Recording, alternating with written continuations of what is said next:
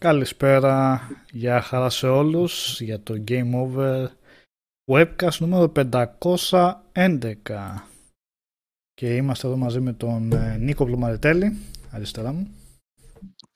Καλησπέρα παιδιά, welcome. Ναι. Από κάτω το Κώστας. Γεια σας παιδιά. Και εδώ Νικόλας Μαρκόβλου. Αν δεν το καταλάβω. Κώστας Παπαμήτου, sorry. Δεν είπα το επίθετο. Με συγχωρείτε. Πειράζω τους μίκτες εδώ πέρα και ναι. και σε λίγο θα βγει και ο Γιώργος Καλήφας, μπορεί και κανένας ακόμα να βρεθεί εδώ πέρα. Θα δούμε. Και να πούμε και μια καλησπέρα στους Νικολάσιμο, Τέιλ, Γιώργο Τιτάκη, Γιάννης Κελές, Πάχαρ, Νικέφ, Κωνσταντίνος Αναστασιάδης, Ηλίας Σταύρου, Τζόνι Θρίπγουντ, Μπάι Βεγγέτα, Αλέκος Μακρύς, Φόρης Ελλάς, Ευθύμης Λιγάδας, The Monster, Crazy Punky και όσοι άλλοι έχετε μπει. Για χαρά σε όλους. Ε, ελπίζω να είστε όλοι καλά. Ε, είχαμε ανοίξει πριν κουβέντα κλασικά για φαγητά και συγκεκριμένα καταλήξαμε να λέμε για πρωινά και τέτοια. Δημητριακά, ε, φυστικοβούτυρα εδώ πέρα.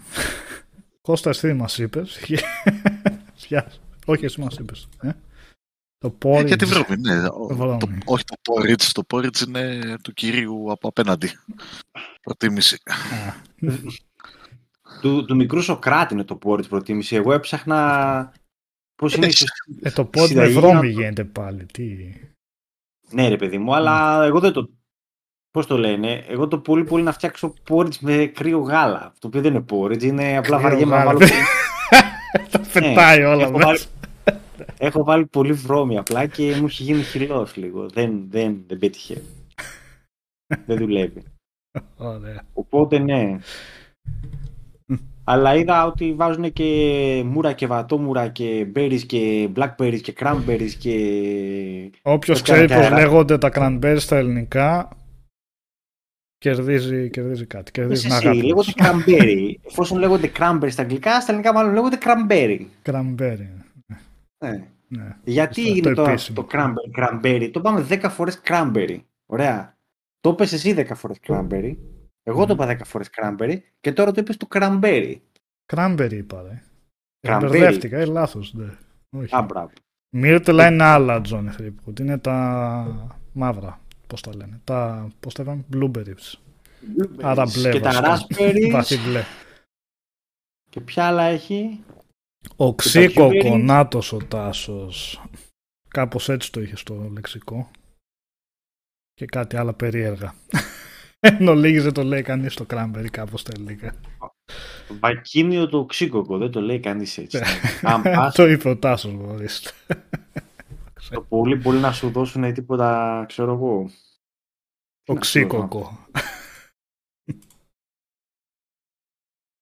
Όσο ναι. 2% και homemade πισκότα, πισκότα βρώμης, παιδιά. Να τη βρώμη, είπαμε.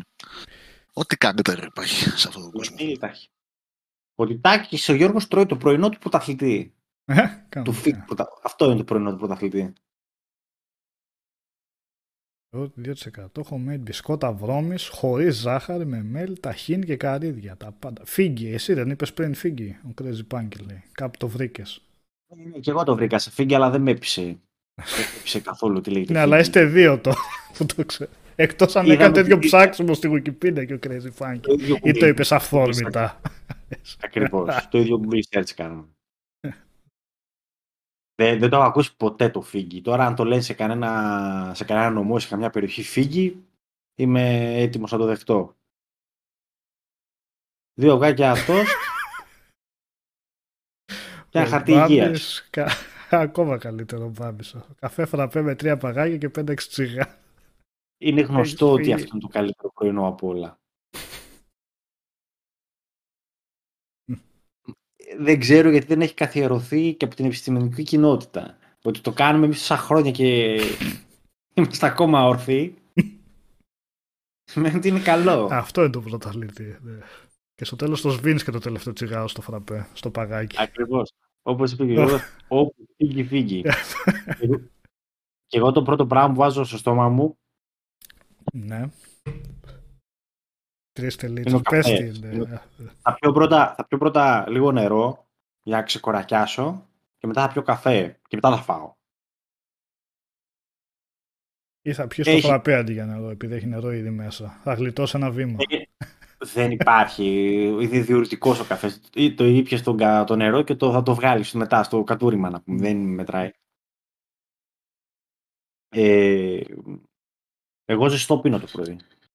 Ε, παλιά έπινα φραπέ, τώρα ακόμα και, και σε πολύ ζεστέ μέρες θα φτιάξω ζεστό καφέ. Προτιμώ πιο ζεστό πίνω, αλλά στην Αγγλία ρε, στο πρωί φραπέ. Κατευ... Ε, στην Ελλάδα δηλαδή, άμα έχεις ζέστη, αναλόγως okay, με το καιρό πάει βασικά. Ναι. Εδώ πίνουμε ζεστό γιατί δεν μπορούμε να πιούμε κρύο γι' αυτό. Ναι. Απλά είναι τα πράγματα. Κακάο έχω να πιω... Α, έχουμε, έχει, ναι, έχει σχόλια διάφορα. Για πες. Τσιγάρο έκοψες, δεν έκοψες. Ναι ρε. Ναι, ναι, εντάξει. Το ηλεκτρονικό όπως και να έχει, whatever. Κόκο κόψ με άφθονο γάλα, μπράβο. Τίμιος. από τα παιδικά τα σου έτσι φέρνεις... Κρατάς γερά. Ξέμεινε από τα παιδικά. Ωραίο, ναι. Κακάο πίνεται έχω να πιω μπορεί από γυμνάσιο λίγο. Βασικά ποτέ δεν ήμουν φαν του κακάο, οπότε απλά το... Ε... Η μακαρίτησα η θεία μου το έκανε στο χωριό το κακάο, αλλά μόνο αυτή το κατάφερε να μου το κάνει έτσι. Κοκόα. Κοκόα με τέτοιο και, και μου δίνει και παξιμάδι χωριάτικο τέτοιο να βουτήξω μέσα να φάω, κατάλαβες. Παξιμάδι δεν... κακάο. Ναι, ε, για να... Σαν τέτοιο ήταν, παιδί μου, σαν κολατσιό ήταν. Δεν ήταν... Δεν μου το έχει ξε και τρεις κουταλιές ζάχαρη μάλλον μέσα, γιατί ε, ήμουν παιδάκι. Ναι. ναι. Δεν το έχω ξαναπετύχει ποτέ έτσι το κακάο πετυχημένα. Ούτε μανάδες, ούτε γιαγιάδες, ούτε φιλενάδες, ούτε τίποτα. Ούτε εγώ. Εγώ εντάξει είμαι παντελώς άχρηστος. Αλλά οκ. Okay. Θέλω αυτό το κακάο. Μπορώ, μπορώ να έχω αυτό το κακάο πίσω. Γεια σου, ήμπρα κατάμπρα. Δυναμικά μπήκες. Δεν το λέω στον αέρα αυτό. Γεια σου. Ε, Ναι, ναι χάραρα. Ακριβώς. Ένα νεράκι το πρωί. Και πολλά νεράκια κατά τη διάρκεια της μέρας. Κακό δεν κάνει το νερό. Καφές και μετά το φαΐ. Φραπές χωρίς γάλα δεν είναι φραπές. Φραπές με οτιδήποτε άλλο είναι φραπές. Σκέτος πλέον. Φραπές χωρίς γάλα δεν είναι φραπές. δεν το έλεγα. Ωραίος είναι και με το και με γάλα τον πίνω. Πολύ απόλυτη αυτή η τοποθέτηση του φραπέ. Αλλά ναι, το κανονικό φραπέ είναι χωρίς γάλα. Από τις παλιές διαφημίσεις. Δηλαδή σαν να πεις φρέντο καπουτσίνο ή φρέντο. Θα πεις ότι ο φρέντο δεν είναι φρέντο. Είναι δυνατόν. Επειδή δεν έχει γάλα. Ή πώς το λένε ο εσπρέσο με το λάτε. Πεις ότι ο εσπρέσο δεν είναι κανονικός καφέ επειδή δεν έχει γάλα. Ε, νομίζω. Α, στο τελικό της ζούγκλας χάρατε συνεχώς που γέμισε το κύπελο ο Κοκόπ. Μπράβο, το θυμάμαι πάρα πολύ καλά το, το άντα αυτό. Εντυπώθηκε αυτός το κάηκε στον ναι. εγκέφαλο Ε, εντάξει, εγώ ε, έβλεπα τις διαφημίσεις αυτά. Τώρα ο βομβαρδισμός Σάββατο πρωί ήταν ναι. παιχνιδιών και τα Δημητριακά, ειδικά τα κοκκόψη θερίζανε. Και εγώ είχα κάτι cornflakes φύση, ρε παιδί μου. Κάτι, Α, με, κάτι γενός, με τα τέτοια γενός. μέσα. Πώς τα... Σταφίδες, δεν ξέρω, κάτι διάφορα που είχαν μέσα πεταμένα. Ήταν απλά καλαμποκιού, αλλά δεν είναι καλά. Mm. Αλλά δεν ήθελα να στεναχωρήσω τον πατέρα μου. Cornflakes φύση. Mm. Έτσι λέγονταν. Οπότε ναι, και έμενα με το, με το σαλάκι εδώ εγώ. Sniper Elite δεν έχουμε παίξει, παιδιά που ρωτάτε. Δεν έχουμε πάρει. Μάλλον έχουμε πάρει κωδικό, δεν ξέρω σε ποιον ποιος το έχει αναλάβει. Αλλά εμείς από εδώ το έχουμε παίξει. Πρωί θέλει μίλκο και ζαμπονοκασερόπιτα. Ε, καπάκι ανέβεις τσιγαντζάβι τσιγάρο. Ε, αυτό είναι το πιο brutal τέτοιο πρωινό. Ε,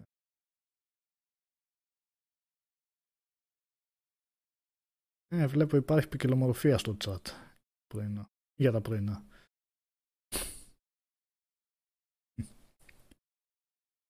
Τα Fruit Loops δεν τα έχω φάει, να πω την αλήθεια, που οι Αμερικάνοι, πώς το λένε, οι γενιές Αμερικάνων ορκίζονται σε αυτά. Μπορώ να φέρω στο μυαλό μου καν τι είναι αυτά. Σαν όνομα τα ξέρω, αλλά τι είναι δεν. Κάτι χρωματιστά δαχτυλιδάκια δεν είναι; Ξέρω εγώ. Ακούγεται σωστό. Βάστο το βασίας, αλλά δεν ξέρω. Νομίζω ναι. Κρουασανάκια με χυμό και μετά εσπρέσο στο δρόμο. OK. Okay. Όταν λέτε ομελέτα για πρωινό εννοείται μόνο με αυγά, γιατί εμείς ομελέτα λέμε αυτό που βάζουμε και πατάτες μέσα. Τουί. Πολύ σπάνια το έχω φάει έτσι. Σκέτα αυγά. Ε, ναι, όπως βλέπετε παιδιά υπάρχει πολύ πράγμα από επικαιρότητα, επομένως θα έχουμε πάει αλλού στη συζήτηση, γιατί... Τώρα, η ομελέτα, η σκέτη, τα σκέτα αυγά, είναι κρίμα τα αυγά ρε παιδί μου. Θέλει και λίγο γάλα μέσα, λίγο αλεύρι, κάτι τυρί, κανένα μανιτάρι. Ε. Ναι, να, να την κάνει. Για καμιά πιπεριά, καμιά. Ναι. Να την κάνεις με σώμα, ρε, να, να φουσκώσει λίγο, να είναι λίγο ψωμάτι. Mm. Αυτή είναι ωραία η ομελέτα. Ξέρω ότι αυτή δεν είναι η αυθεντική ομελέτα, είναι με τα αυγά, δεν θέλει κάτι άλλο. Δύο-τρία αυγά και ότι έχει το ψυγείο. Δύο-τρία αυγά και σαλαμούρα είναι σωστή. Σαλαμούρα λέω. Και. Έλα ρε. Λέτε αυτό από το κοτόπουλο που παθαίνεις. Σαλμονέλα. Ναι, δύο-τρία αυγά και λίγο σαλμονέλα με ρίχνεις. Τρίβεις από πάνω. Από πάνω τρίβεις λίγο σαλμονέλα. ό,τι, ό,τι έχει μείνει στο ψυγείο. Ότι... θα ψηθεί, εντάξει είναι. Ναι. Θα πεθάνει. Ναι.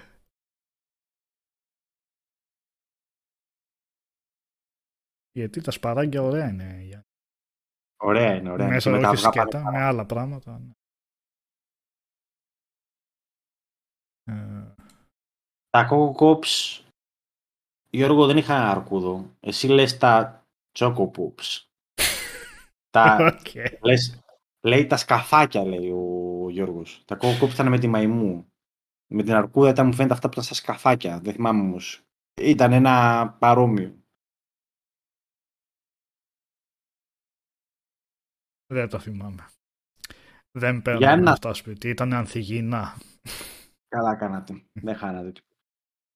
Για να άρχισε να τρώσει την ομελέτα με σπαράγια που κάνει μάος, κάτι ξέρει. και με οτιδήποτε σπαραγκοειδές, σβερνιές και λοιπά που τα λέμε εμείς εδώ πέρα, είναι γαμό η ομελέτα.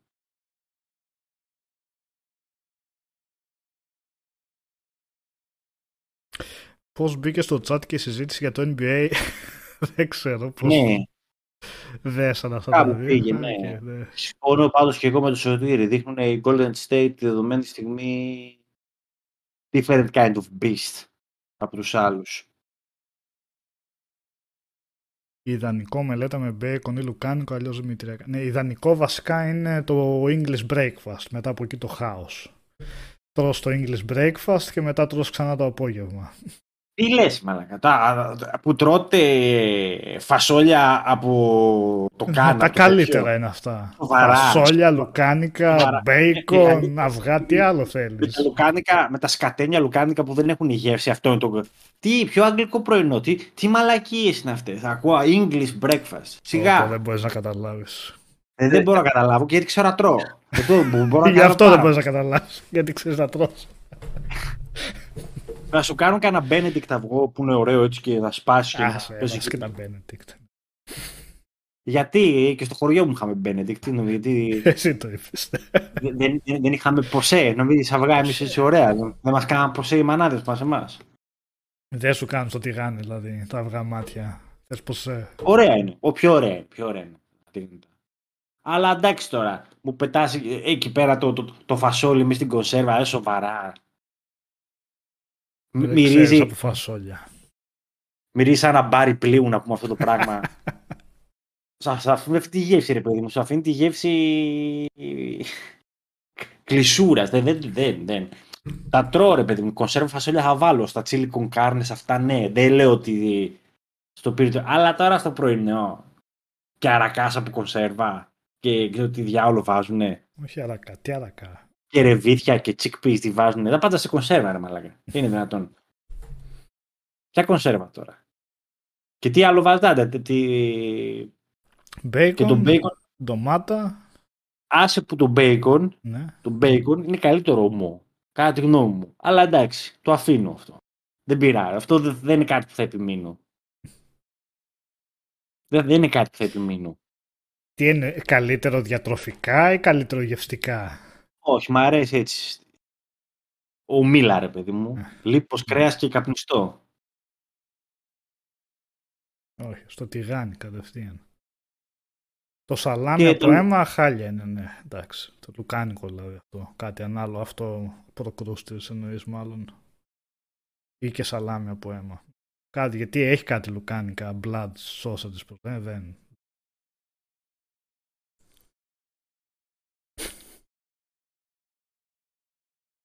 Δηλαδή αν αντικαταστήσεις τα, τα τηγανιτά τα αυγά, OK, okay, που τα έχει όλος ο πλανήτης.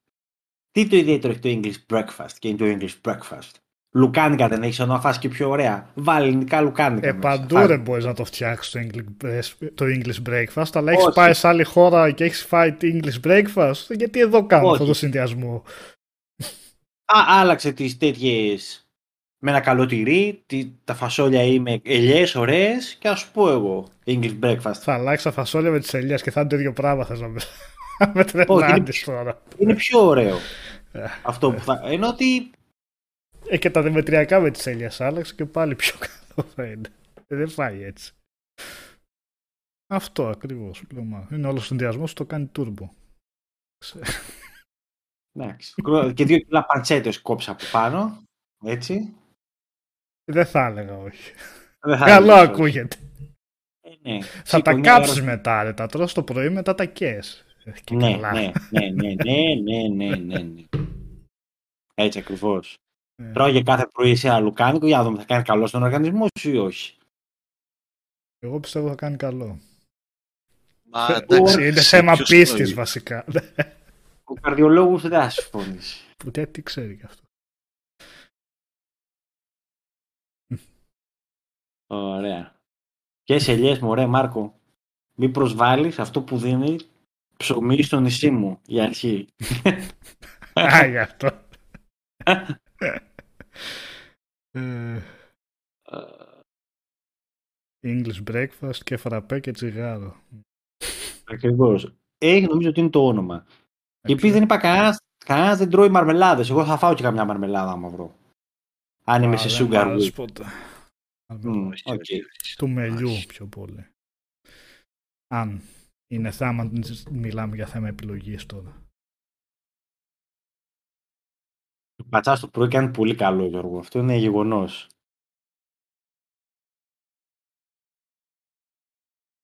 Σας δώσει ακόμα πιο πολύ ψωμί. Τι, τι εννοείς, Μάρκο; Ε, ταχύνι με μέλι καλύτερα, εγώ θα έλεγα ακόμα και φυστικό βούτυρο με μέλι. Πολύ γευστικό.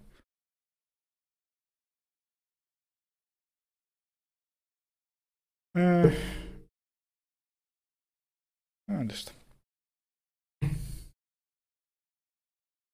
Αυτό γιατί το έγραψες στο chat δηλαδή είναι πιο...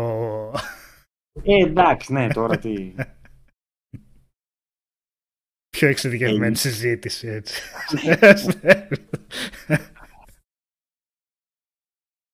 ε,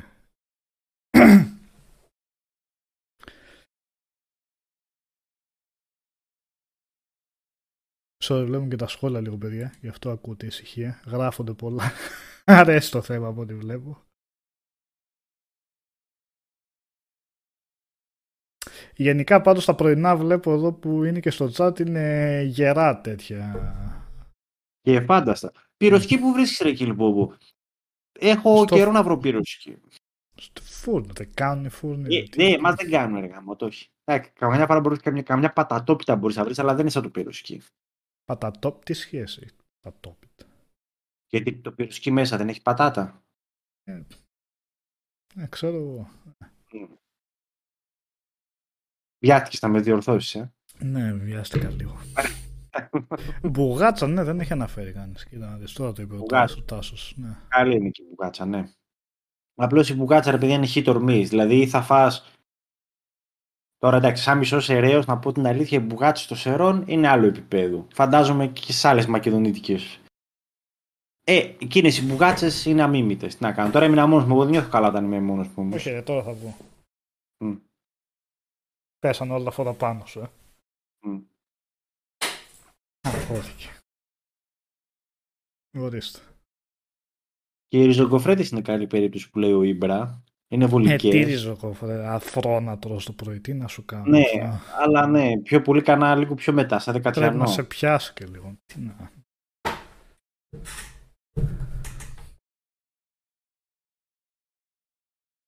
Πενιρλί με κοιμάκι.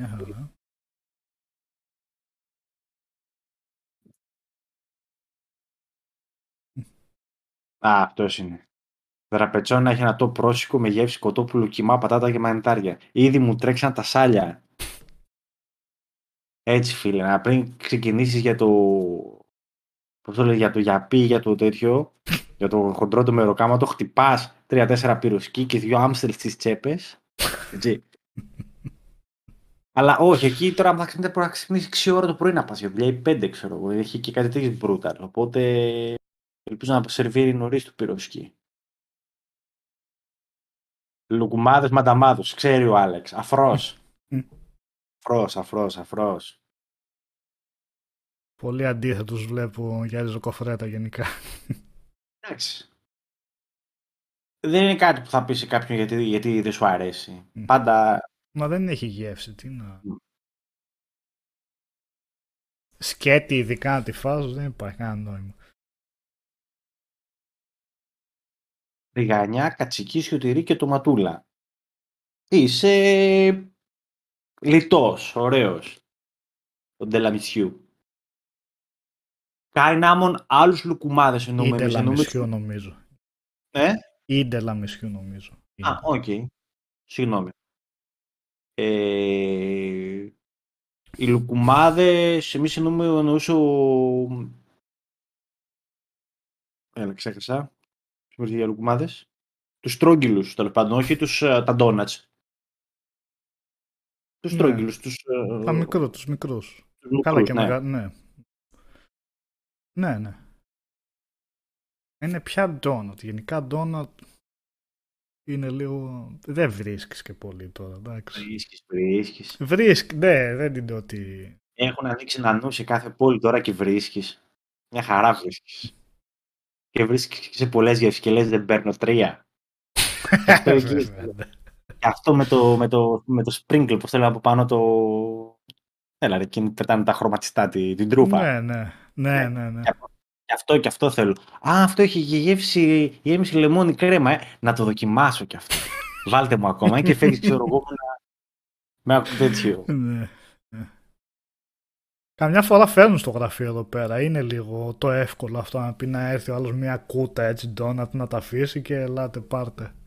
Εντάξει, OK. Okay. Αυτό είναι αγγλοσεξονικό έθιμο. Εδώ πέρα δεν υπάρχει με ντόνατ. Ε, καλά, δε.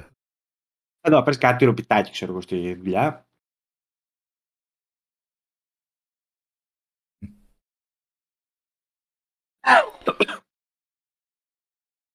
Συνάδελφο σηκώνει το πρωί και τραβάει πιτόγερος και παστό. Για πρωινό. Ε, λίγο άγριο. Άγριο, ναι. ναι. Και πρωί ποιος κάνει πιτόγυρα, πόσο πρωί; Α, μπαρμπαστρού, στη δουλειά τρώμε. Εγώ στη δουλειά τρώω. Δεν τρώω σπίτι. Α, και εγώ. Ναι, ναι όχι. Παίζεις στη, στο σπίτι. Τώρα να ξυπνήσω με τη τσίμπλα στο μάτι να φτιάξω, ναι. να κάνω καλά το πολύ πολύ καμιά φορά να ξυπνήσω να ετοιμάσω το πρωινό για να πάρω να το φάω στη δουλειά μετά. Δεν μπορώ να κάτσω έτσι να φάω στα καπάκια. Εγώ λέει μόνο εκείνη τρώω πρωί πρωί. Καλό. Από χθες. Εσύ Νίκο. Ε, Ποιο από χθες εννοείς Μπόμπι. Τι; Α, το πιτόγιο. Τι; Τι είπες Νίκο;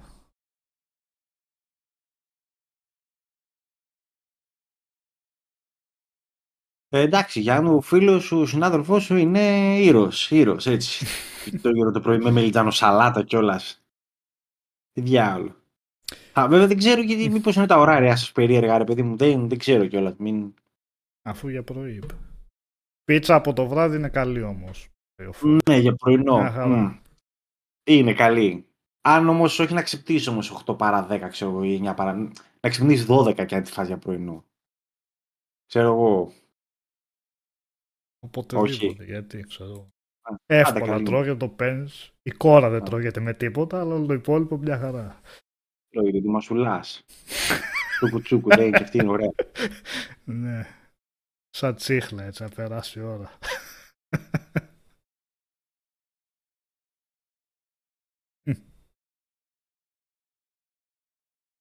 και σουβλάκι το πρωί εύκολο. Ξέρω, εντάξει, ναι, τι να πω. Ποιος... Πώς...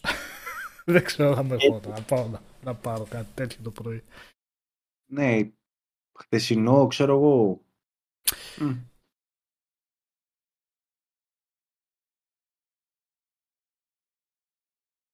Είχα δει μια, τώρα που λέει για σάντουιτς ο Άλεξ, είχα δει ένα, ένα βιντεάκι και λέει γιατί λέει τα σάντουιτς σου δεν γίνονται όπως τα Subways. Οι Αμερικάνοι τα λένε Subways όλα αυτά. Τα σάντουιτς. Ε, είσαι σίγουρος. Πολύ ναι, τα...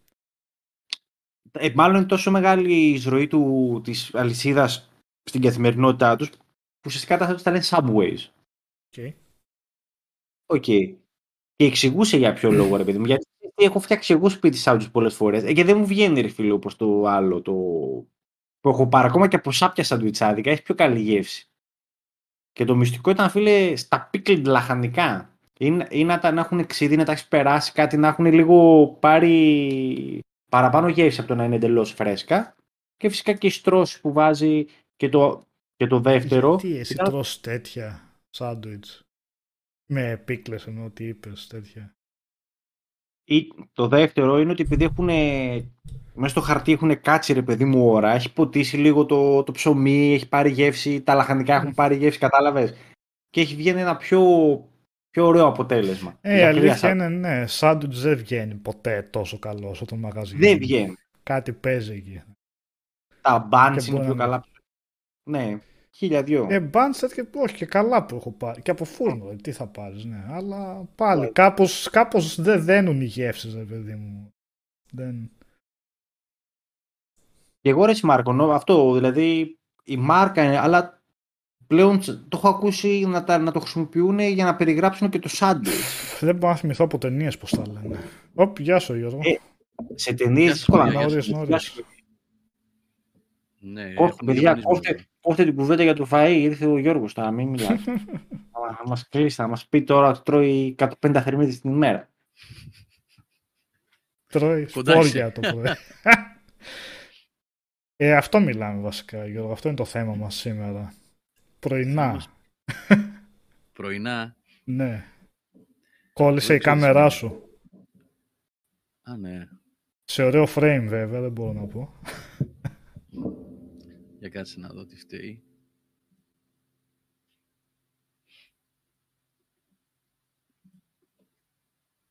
Έγινε τίποτα; Ε, φορτώνει ακόμα. Ναι, όχι, εντάξει, εντάξει. Ωραία. Πάλι για τα κιλά λέτε, με τα κιλά μου λέτε, δεν δυνάτησα πολύ, αδυνάτησα πολύ. Ε, πρωινό, ναι, ούτε φρυγάνια. Ένα καφέ και πολύ είναι. Τι κάνετε, αγόρια, καλά είστε. Το φτάσει σε αυτό το σημείο, το πρωινό, τίποτα. Τίποτα, ναι. Κατευθείαν μεσημεριανό. Ένα μικρό γεύμα το μεσημέρι, μικρό όμως. Τι κάνετε, παιδιά, πώς είστε; Μπράβο. Ε, να το αλλάξουμε το θέμα τότε. Όχι, να πείτε ό,τι δεν έχω πρόβλημα. δεν έχω πρόβλημα. Πείτε, Έχουν πείτε, πέσει πολλές ιδέες και απόψεις στο chat γενικά. Εδώ, εδώ πέρα εγώ είδα ότι γράφει ο άλλος για Τερκενλή, οπότε τι να συζητήσουμε τώρα δηλαδή. Α, πού, να μου ξέφυγε. Α, ναι, ναι, ναι, ναι, ναι. Α, ο, α, ο... Ξαδέρφη μου λέει δούλευε ένα καιρό στο Τερκενλή και ήταν ολόκληρη επιστήμη. Γι' αυτό το σάντουιτς. Γιατί λέγαμε για τα σάντουιτς ότι ό,τι και να κάνεις στο σπίτι σου, το σάντουιτς από το και από το μέτριο μαγαζί ακόμα το πάρει, θα είναι καλύτερο από αυτό που έχεις φτιάξει σπίτι σου. Το κρύο του σάντουιτς. Δύσκολη πίστα το σάντουιτς. Σου βγαίνει ένα τύπου τόστε ένα. Μόνιμα, ε, για τέτοιο πράγμα βγαίνει. Ο Μοτόστ. ναι, ναι, ναι, ναι, ακριβώς. Τεργελής, το καλύτερο smell marketing της δεκαετίας. Περνούσα μπροστά και ήθελες mm, παλιά μου, πάω τα φάω όλα, δεν μπορώ.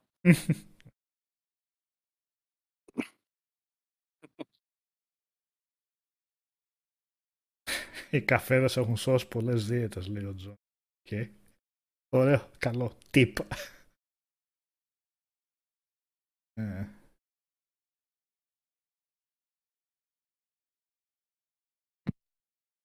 Το ζεστό σάντουιτς είναι πιο εύκολη υπόθεση, Τάσο.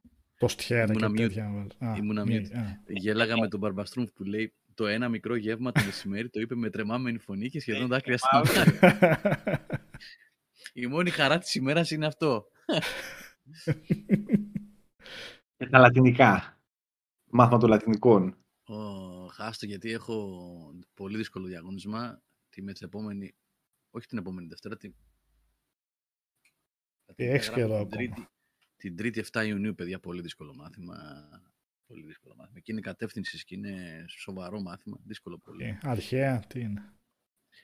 Λατινικά και, λατινικά και αρχαία. Τα πιο δύσκολα μαθήματα.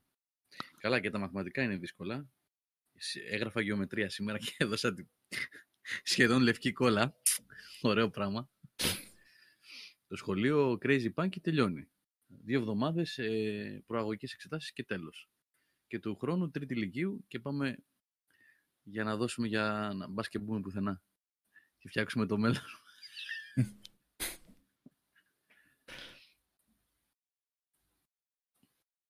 Τα σως να θα διαβάσω τα σως. Τα σως διαβάζω. Α, τώρα μιας και το λέει ο Κώστας Ντάσερ 7 εδώ πέρα, να πω ότι να ευχαριστήσουμε τον Νίκο, τον... να ευχαριστήσω εγώ προσωπικά δηλαδή τον Νίκο, τον Console Hunter που με είχε καλέσει στο σπίτι του έβγαλε το βίντεο χτες που κάναμε μια συζήτηση με τον ε, συνάδελφο τον, τον Παύλο. Ήμασταν καλεσμένοι. Ε, ήταν ωραία συζήτηση μεγάλης διάρκειας, είπαμε πολλά πράγματα. Μου έδωσε την ευκαιρία δηλαδή να, να γυρίσω πολλά χρόνια πίσω ο Νίκος. Ε, ο Νίκος, όσοι δεν το ξέρετε, είναι ο, έχει ένα κανάλι, Console Hunter λέγεται. Ε, κάνει ωραία δουλειά, αγαπάει πολύ το, το retro gaming. Ε, και με είχε καλέσει στο σπίτι του ε, και μιλήσαμε για το, για το παρελθόν και πώς ε, φτάσαμε να φτιάξω το, μαζί με την Atcom το Game Over και που φτάσαμε σήμερα. Είναι ωραίο βίντεο και να είναι κανονικός, τον ευχαριστώ για την πρόσκληση. Να το δείτε άμα θέλετε. Έχει αρκετά ενδιαφέροντα πράγματα που λέγονται. Ο Θάνος τι λέει εδώ, ο Θάνος Τσατσάλης λέει επίσης πρωινό στρατού με μελίντα, δημητριακά και κρουασάν ντόλτσε. Το μελίντα τι είναι; Πώς πάει. Μπισκότα, κάτι μπισκότα δεν ήταν τα μελίντα. Όχι, ή, ή φρούτα. Γιώργο, ναι, ανέβασε την καλά... έντασή σου. Βασικά εγώ καλά σ' ακούω, δεν ξέρω γιατί. Mm, αυτό πρώτη φορά μετά από πολύ καιρό μου βγαίνει. Για πείτε και οι υπόλοιποι, ρε παιδιά, για τον ήχο, γιατί εγώ καλά τον ακούω τον Γιώργο. Μια χαρά λέει και ο 360 ακούγεται. Ναι. Ε, όπως κάθε φορά όλα και, και η θύρα USB και το volume δεν ξέρω. Όχι καλά ακούγες. Mm. σαν εγώ είμαι πολύ ψηλά. Βάλω λίγο πιο μακριά το μικρόφωνο. Όχι, άστο, καλά είναι. Ναι. Μάλιστα. Ε, πριν από λίγο είχαμε μια είδηση για τα Τώρα είδα στο, στο Discord το, το δικό μας ότι βγήκαν τα παιχνίδια του νέου PlayStation Plus. Μπορείς να ανεβάσεις λίγο την ήχο του μικροφόνου γιατί βλέπω λένε και... Ναι, αλλά είναι, είναι τέρμα. Γιατί αυτό τώρα; Τι φάση;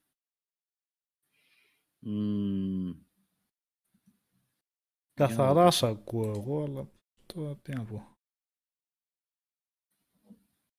Μήπως αν με ανεβάσεις εσύ από το... Ε, μήπως να κατεβάσω εγώ το δικό μου. Έβασα λίγο. Από μένα μπορεί να είναι ψηλά.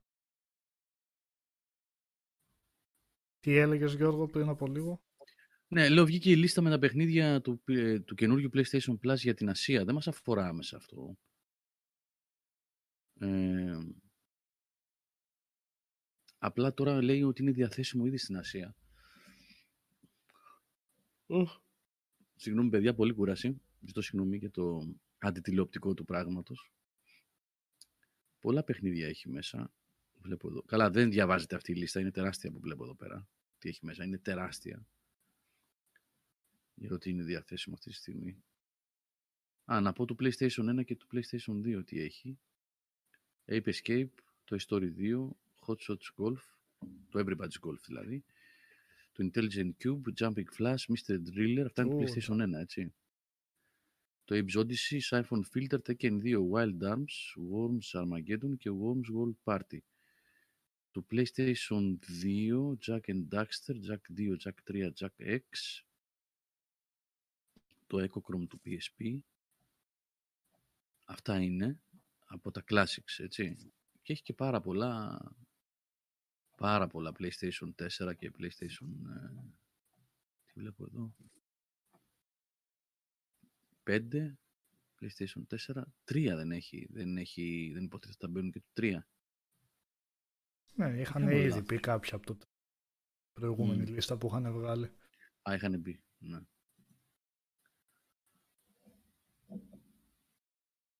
Έχουν και τρόπια αυτά, ναι, ναι, ναι. Έχουν τρόπια και έχουν και pause και rewind. Ε, είναι σαν emulator ε, τρέχουν αυτά. Σαν να είναι σε emulator. Mm. Ε, σε 15, 16 Ιουνίου έρχεται εδώ αυτό. Σε 15 μέρες, 20 μέρες. Πω, πω. Από τώρα ξεκίνησα. σε 10 παρατέταρτο, καλά. Με τόσα καλά games λέει ο Crazy Punk και θα βγαίνω από το σπίτι. Ε, τώρα που θα έχουμε καινούργιες καραντίνες με, τη, με τα πυθικό τέτοια, με την πυθικό ευλογιά, μπορεί να χρειαστεί το gaming πάλι. Να έρθει σε πρώτο πλάνο. Για πες Ρενίκ, τι έλεγες; Ε, για το Death Stranding που ουσιαστικά ανακοινώθηκε, το sequel, από, από τον Norman Reedus, τον οποίο ποδιόταν τον πρωταγωνιστή στο πρώτο, σε μια συνέντευξή του που ήταν, που είπε ότι έχει ξεκινήσει το sequel. Μάλλον του ξέφυγε. Πώς.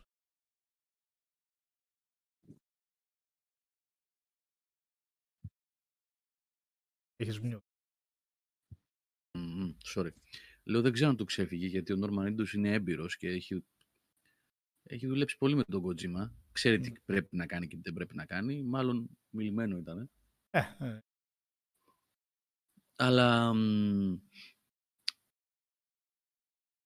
δεν ξέρω κατά πόσο το, το Death Stranding σηκώνει sequel ή όχι. Καλά, σηκώνει. Προφανώς για να το κάνει ο Kojima σηκώνει. Μια χαρά θα σηκώνει. Απλά νομίζω ότι ήταν από αυτές τις περιπτώσεις παιχνιδιών που τελείωσε και τελείωσε... Ε, και εγώ δεν θα ήταν παιχνίδι που θα περίμενα ναι. sequel. Ναι. Και για να βγει sequel θα πρέπει να δώσει κάτι κάτι πολύ εμπλουτισμένο ή και διαφορετικό πολύ. Δεν μπορεί να δώσει. Δηλαδή ήταν μια φοβερή εμπειρία για μένα, αλλά δεν μπορεί να δώσει κάτι παρόμοιο πάλι. Δεν τόσο ακριβό. Ναι ρε Νικολά, άμα είναι πάλι ε, η, η, λογική του ότι κάνω errands, πηγαίνω να παραδώσω αυτό, να φτιάξω το δρόμο, να φτιάξω τη γέφυρα, να... Ε, δεν ξέρω κατά πόσο μπορεί να δουλέψει ξανά σε ένα δεύτερο Θα κουράσεις έτσι. Ναι. Εκτός αν είναι εντελώς διαφορετική φιλοσοφία πίσω από το παιχνίδι. Αν είναι κάτι άλλο, έτσι. Δηλαδή, εντάξει, OK, okay, νομίζω ότι ο πυρήνας του πρώτου ολοκληρώθηκε. Νομίζω ότι μπορούσε, μπορεί κανείς να πάει την ιστορία κάπου αλλού. Αυτή είναι και μια ωραία συζήτηση που θα μπορούσαμε να κάνουμε και τώρα μπορούμε να την κάνουμε. Αν μπορείτε να φέρετε στο μυαλό σας κάποια σειρά παιχνιδιών που από παιχνίδι σε παιχνίδι άλλαξε και το gameplay. Δηλαδή, είναι το ίδιο όνομα, το ίδιο όνομα, αλλά το παιχνίδι είναι κάτι άλλο. Ε, Μπορεί να σας έρθει στο μυαλό κάτι. Το Metal Gear τώρα. Με το Metal Gear Rising. Θεωρήσουμε ότι είναι στο ίδιο size. Ναι, είναι spin-off όμως αυτό. Δηλαδή, εγώ πιο πολύ το πάω συγκεκριμένα. Εσά, δηλαδή, να βγει... Ναι, ναι, είναι τα βασικά... Ναι. Α, Θυμάστε, μπορεί να σας έρθει στο μυαλό το... τέτοιο. Παρότι δεν τα έχω παίξει, αλλά νομίζω αυτό είχε γίνει με τα Jack. Δεν είναι κάτι τέτοιο. Το πρώτο ήταν ναι. εντελώς platform ναι. και μετά πρέπει να πήγε πιο Γίνανε ανοιχτού, πιο μετά. Ναι, πρέπει ναι, να έχει ναι, και ναι. οδήγηση. Τι... Είχε τα hovercrafts, αυτά τα υπτάμενα, τα σκάφη τέλος πάντων. Είχε... Ήταν πιο action, έχεις δίκιο. Το πρώτο Jack ήταν platformer. Platformer ναι, ναι. τύπου Mario 64, ας πούμε, να το πούμε έτσι. Τα ναι. τέτοια, πώς τα λένε, τα Grand Theft Auto. Το από Α, ναι. το over the top στο 3D ναι. action open world. Ναι, ναι, ναι, τεράστια η αλλαγή. Έχεις δίκιο, Νίκο. Ναι. Όχι απλώς αλλαγή. Και το God of War, τα Darksiders. Ναι. Τα Darksiders τα ε, δεν αλλάξαν τόσο το πολύ. Πρώτο, ξέρεις τι, το πρώτο, το πρώτο με τον War ήταν πιο πολύ προς το Zelda πήγαινε. Ενώ τα άλλα ήταν πιο πολύ προς τη λογική του Devil May Cry, God of ε, War κλπ. Ναι. Οπότε να θίξουμε και τα ίδια τα Zelda, που και αυτά μεταμορφώθηκαν από το Ocarina και μετά. Εκεί όμως εσύ μήπως βγαίνουν αλλού, γιατί εκεί απλά είναι η εξέλιξη της σειράς. Δηλαδή λίγο δεν μπορεί να μείνει. Πιο πολύ τεχνολογική εξέλιξη. Η δομή του ήταν ίδια κόστα πάνω κάτω όμως. Δηλαδή, action ναι. adventure ήταν τα Zelda πάντα. Ε, απλά... Όχι, εντάξει, απλά σε σχέση με το... Zelda 2. Το... Α, ναι. μπράβο, αυτό ήθελα, εκεί ήθελα να φτάσω. Από το πρώτο Zelda στο δεύτερο Α, Zelda ήταν... Ναι, και είχαμε, ναι, ήταν εντελώς διαφορετικό παιχνίδι. Ναι. Εντελώς διαφορετικής λογικής. Το ένα top-down, το άλλο platform. Fallout, σωστό, σωστός ο, ο, ο, ο Δαίμονα 74. Το Fallout, ε, ε, τα παλιά Fallout με σχέση με τα καινούργια είναι άλλη κατηγορία παιχνιδιών. FIFA. Τα FIFA αλλάζουν συνέχεια. Κάθε... Όχι. ναι, το Fallout είχαν και αυτά μεγάλη αλλαγή. Δεν είναι κάτι σύνηθες. όμως τι, φοβάμαι μην...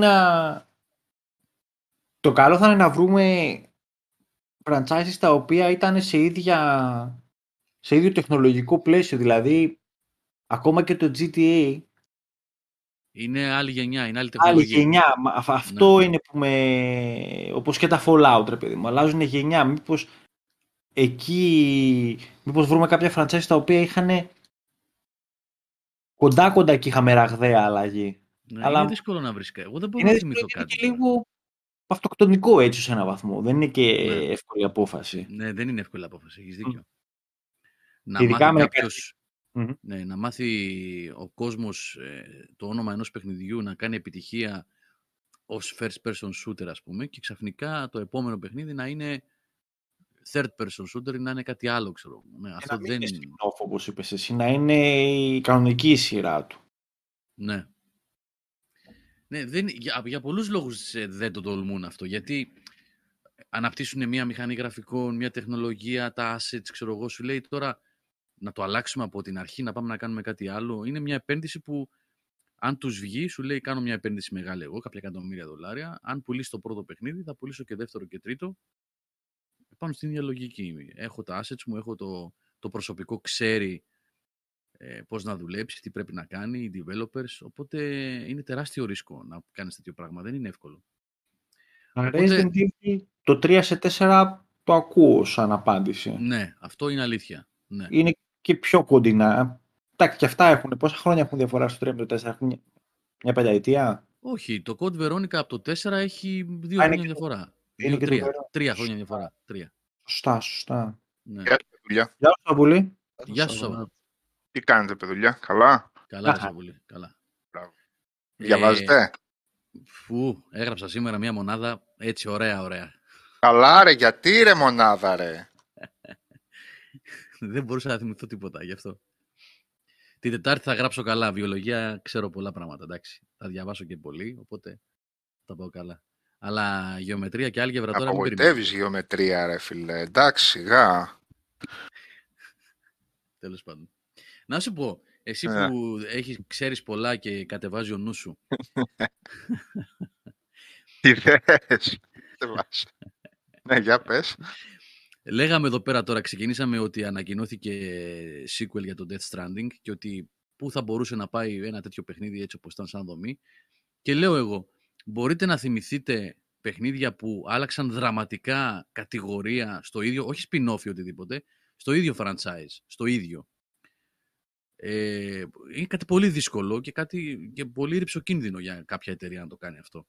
Ε, λέγαμε, mm. ας πούμε τώρα, ότι το Resident Evil 4 σε σχέση με τα προηγούμενα 4, 1, 2, 3 και Code Veronica, άλλαξε πολύ. Ναι, αυτό ήταν γενναία αλλαγή. Ναι, ναι μην πεις κατηγορία, γιατί μπορεί να μην αλλάζει κατηγορία.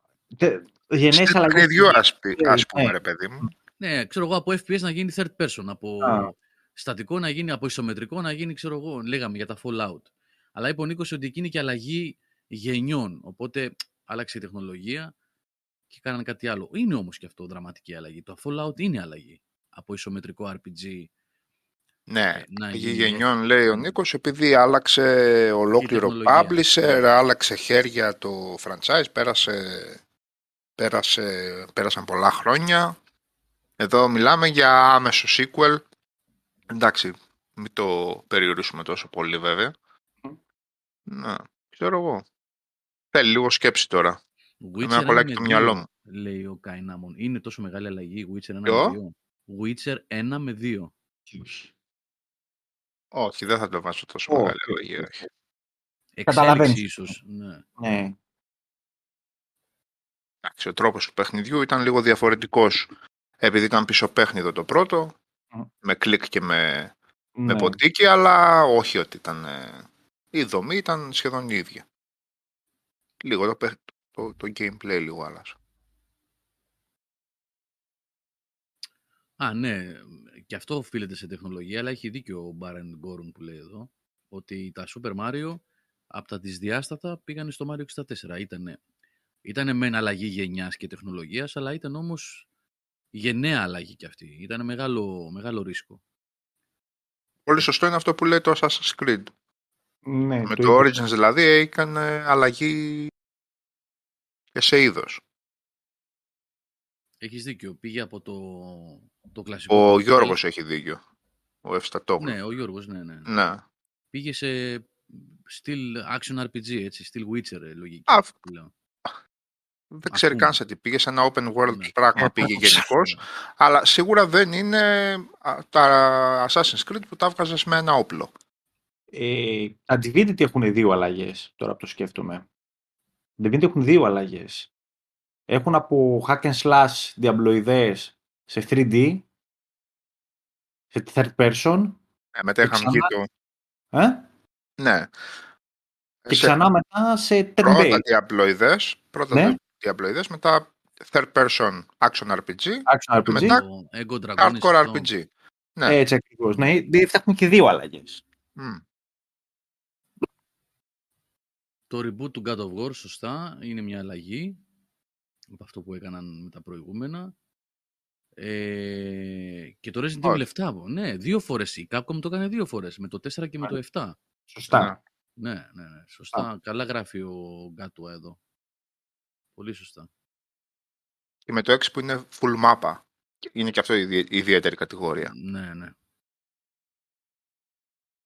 Τώρα, ε, το Warcraft 2 με το Warcraft 3, OK, okay, προσθέσανε κάτι στο gameplay, μεγάλο μένα, αλλά δεν το... Κυρίως τα στοιχεία RPG μπήκαν αυτά που ήταν τέλος πάντων στο Frozen Throne, έτσι. Σιγά τώρα είχε τρεις πίστες στο 3 που πήγαινες με κλικ-κλικ χωρίς διαχείριση βάσης. Εντάξει.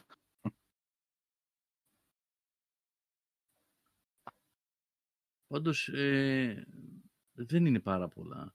Το Silent Hill, το Silent Hill δεν θα λέγα ότι άλλαξε. Όχι. Η σταθερή και τα tank control απλά ναι, άλλαξε το perspective. Παιχνίδια ίδια είναι. ψάχνω κανένα μήπως έγινε Μιλάμε για spin-off τώρα ρε παιδί μου. Όχι, όχι, spin-off τα βγάλαμε απ' έξω. Ναι. Όχι, όχι spin-off. Το spin-off είναι και πιο ασφαλής επιλογή, σου λέει... Ε, ακριβώς, είναι ακριβώς το... Ψάχνω να βρω κανένα strategy έγινε μετά για κανένα FPS ή κανένα action τώρα δεν μου έρχεται. Από εκεί μπορεί να έχουμε κάνει κάτι λίγο ψωμί να βρούμε. Ε... Strategy παλιά, strategy να έγιναν κάτι άλλο. Ναι, ναι, ναι. Σίγουρα κάτι. Δεν τώρα να τα φέρω. Ε. Ναι. Τάσο, δεν το είδα το μήνυμά σου, ρε φίλε. Sorry, τώρα το έκανα scroll πάνω και το είδα. Λες ότι η Insomniac έχει τρία IP. Τι, πού το γρέ... Ναι.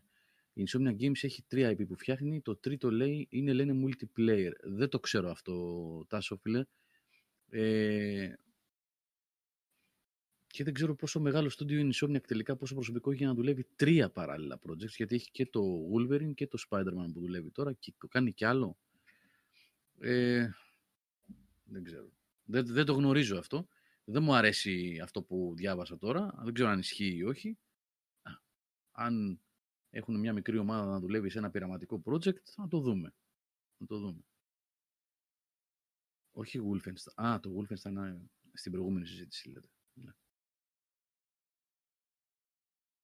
Ναι. Για E3, παιδιά, ξέρουμε τίποτα, γιατί εγώ δεν παρακολουθώ... Δεν υπάρχει E3 φέτος. Δεν υπάρχει. Ναι, περίοδο E3, ρε παιδί μου. Ε, Φωτζε, φωτζε. Πού είσαι, παιδί; γίνεται; Ακόμα εκεί είσαι; Ακόμα, Ακόμα εδώ, κλείεσαι. ναι. Θα έρθει Για με τα λίγες, για 40. περιορισμένες εμφανίσεις. Για περιορισμένες εμφανίσεις. Ναι. και θα κατέβει την κατάλληλη περίοδο, όταν στον Άλυμο θα έχει 38 βαθμούς. Μια χαρά. Κατευθείαν στη θάλασσα. Φαίνεται. Κατευθείαν. Ναι. ναι, λοιπόν, η 3 δεν έχουμε, μας τελείωσε για φέτος τουλάχιστον και δεν ξέρω Τα αν θα Metroid. γίνει. Τα Metroid αλλάξανε είδος. Τα με- Ναι, σωστά, Metroid. Τα Metroid. Τα, ναι, Α, στο- είμαστε σε στο αυτό Prime. το. Τώρα που Ναι, πηγαίνω ερχόμαστε, μία έτσι, Ωραία. μία αλλιώς. Ναι. Τα Metroid. Τα Final Fantasy δεν θα έλεγα ότι έχουν αλλάξει Dragon GR. Ε, γίνονται, αυτό που είπε ο Νίκος προηγουμένως, ε, ε, προσθήκες, αφαιρέσεις στο gameplay, αλλά η βασική τους αρχή, εκτός από το 14, έχεις δίκιο, το 14 έγινε action. Όχι το 14, Tomb Ra- συγγνώμη, Tomb 15. Raider, ρε. το Tomb 15. Raider. Το 15. Ε, πού αλλάξαν τα του. έτσι. Ή Tomb Raider. για ένα open world. Ε, σε- 100% αλλάξανε, όχι απλά αλλάξανε. Uncharted έγινε. Ναι, Revamp OK. έγινε. Σιγά μην έγινε Uncharted. Θα ήθελε πολύ το Uncharted να ήταν Tomb Raider. Θα το αντίθετο θα έλεγα. Αλλά ας μην πούμε σε αυτό τώρα. ναι. Ε, τα Commandos δυστυχώς που λέει ο Αλέκος. Ναι, Ναι. κάνανε μια γερή αλλαγή εκεί. Και τα Castlevania. όχι μωρέ, το τέτοιο για κονσόλα ήταν. Ποιο; Η προσπάθεια τους για κονσόλα ήταν τα Commandos. Δεν είναι ότι άλλαξε το παιχνίδι. Και το Strike Force όμως ήταν η συνέχεια. Δεν το βγάλαν σαν spin-off. Το είχαν βγάλει Ναι, ως οκ, συνέχεια. δεν ήταν, αλλά ήταν η προσπάθεια τους να πάνε Ε, σε καλά, κονσόλες. ναι. Δεν είναι ότι ήταν υγιής, νορμάλη πορεία και μετά κάτι συνεχίστηκε.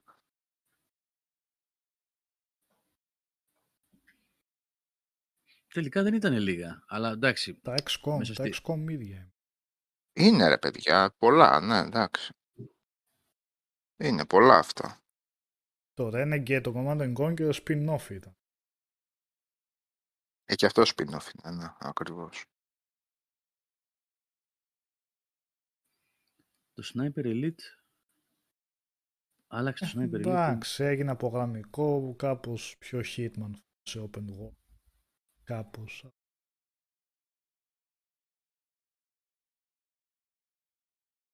Με Πάντως, αυτή τη εντάξει, λογική και το Hitman Absolution ήταν αλλαγμένο Ναι, σε σχέση Μμ. με τα άλλα. αυτό. Ως ένα βαθμό. Πού ήταν βασικά, η αλήθεια είναι ότι ήταν. Το Dino Crisis 2 έγινε arcade. Το Dino Crisis 3 ήταν αλλαγή σε σχέση με το 1 και το 2. Και ήταν και μεγάλη επιτυχία κιόλας. το θυμάστε, στο διάστημα που ήταν. Το Xbox δεν είχε βγει. Ε, αποκλειστικό του Xbox ήταν αυτό, ναι.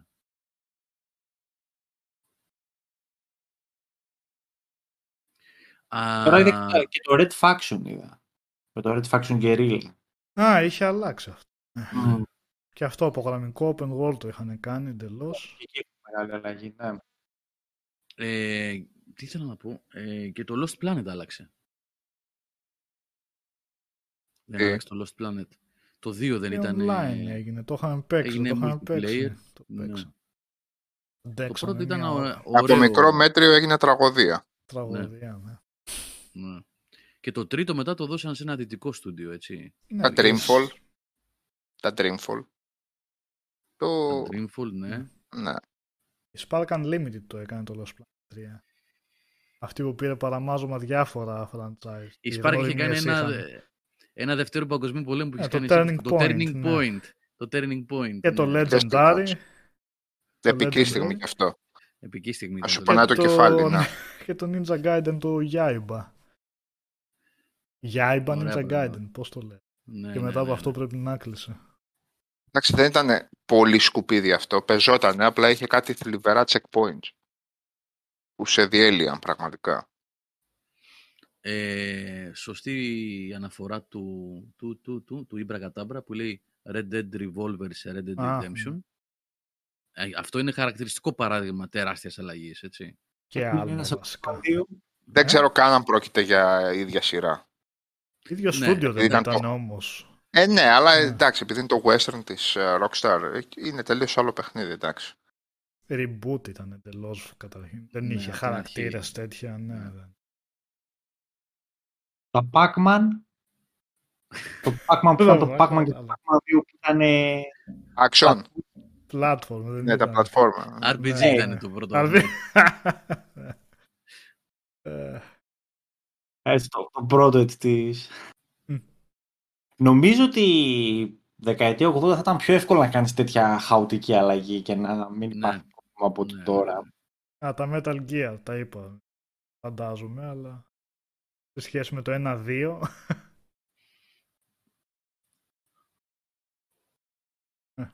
το Yakuza που έγινε turn-based το, το Like a Dragon θεωρείται spin-off όμως. Mm. Δεν είναι ο νέος προσανατολισμός της σειράς, έτσι. Ναι, αφού αυτά θα, βγαίνουν. Τι; Ε, θα βγει κανονικό Yakuza, δεν βγαίνει επόμενο κανονικό ή θα βγαίνουν μόνο τώρα turn-based; Νομίζω αυτά θα βγαίνουν. Γιατί απλά το judgment είναι αυτό που κρατήσαν για να έχουν real-time σύστημα μάχη. Α, μπορεί, μπορεί, μπορεί, μπορεί, ναι, ναι, μπορεί. Εγώ τώρα σε μια λίστα βάζουν και το Castlevania, το Symphony of the Night, αλλά OK. Okay. Θα μου πεις, αυτό βάζει κανονικό σύστημα μέσα με εξοπλισμό, βάζει πολλά Αλλά, okay, δεν με... Δεν, δεν μου το πούλησε.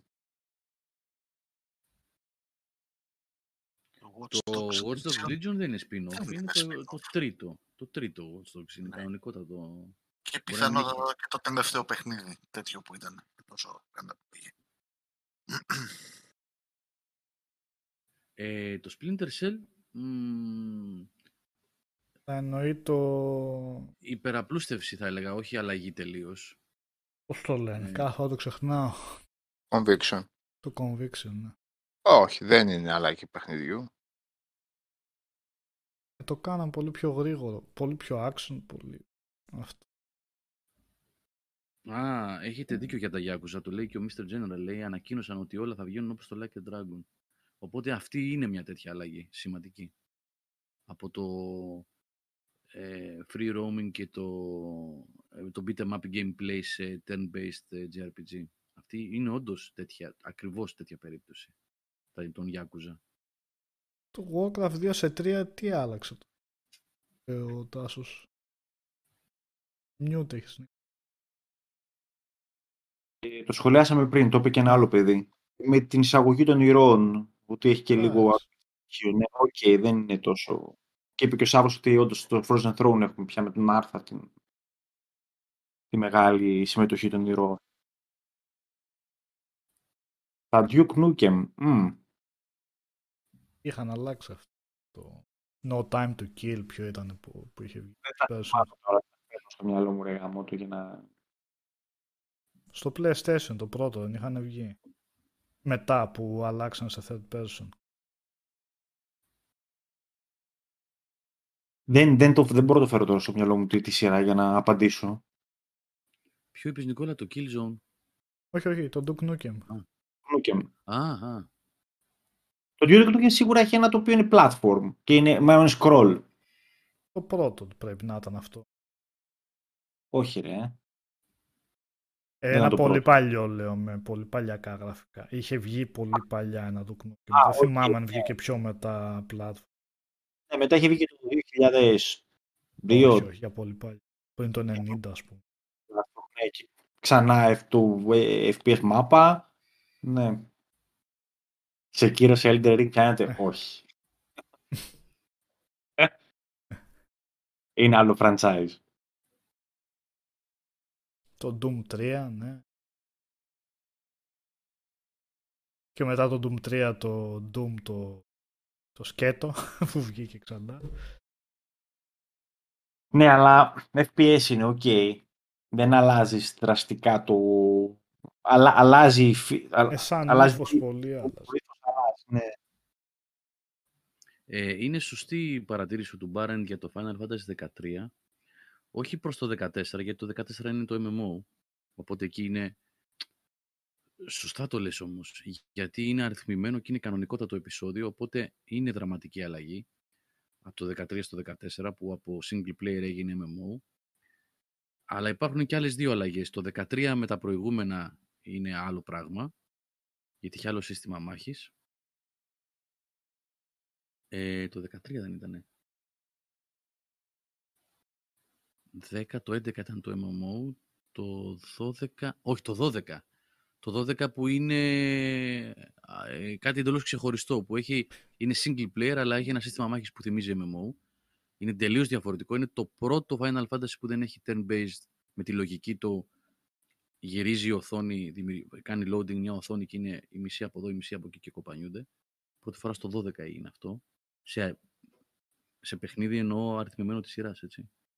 Ε, και μετά με το 15 που το ξανακάνανε, που έγινε action το σύστημα μάχης. Οπότε και εκεί έχουν γίνει αλλαγές σημαντικές, στη λογική του gameplay δηλαδή, έτσι. Μάλιστα. Εντάξει, νομίζω τα, τα πιο καραμπινά τα, τα εντοπίσαμε, τα είπαμε. Επανέλθω εγώ στην ερώτηση.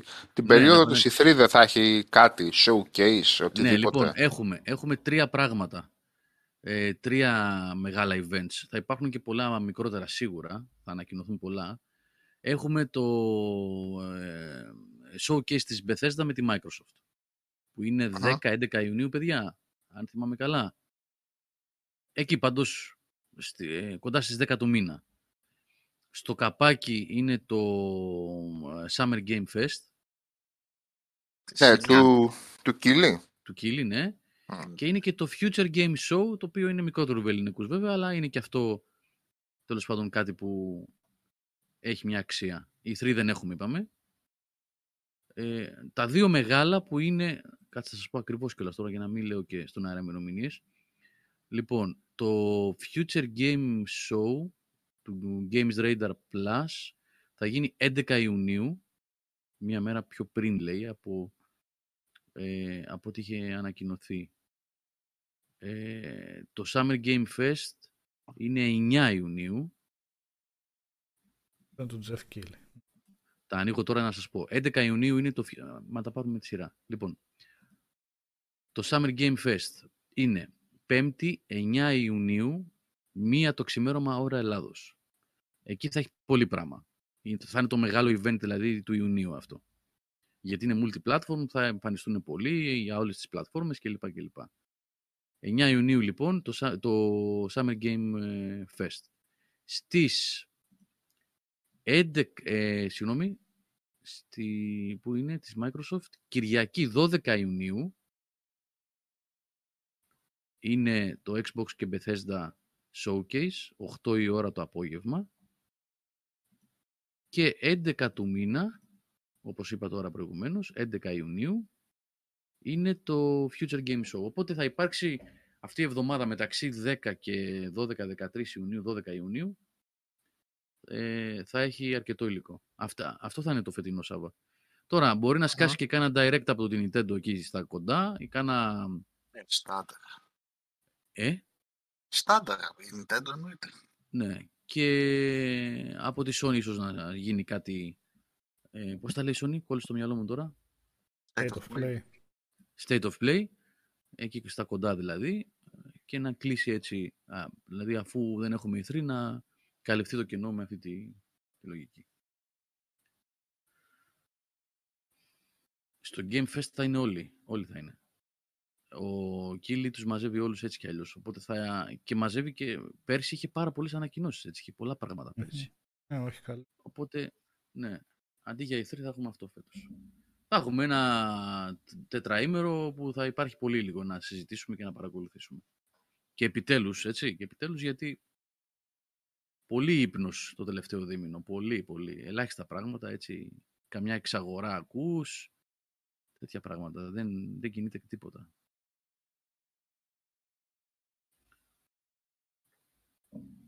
Ωραία, λοιπόν, θα περάσουμε στο θέμα το σημερινό ή έχετε κάτι άλλο να προσθέσετε; Σάβα, εσύ έχεις να μας βγεις καιρό.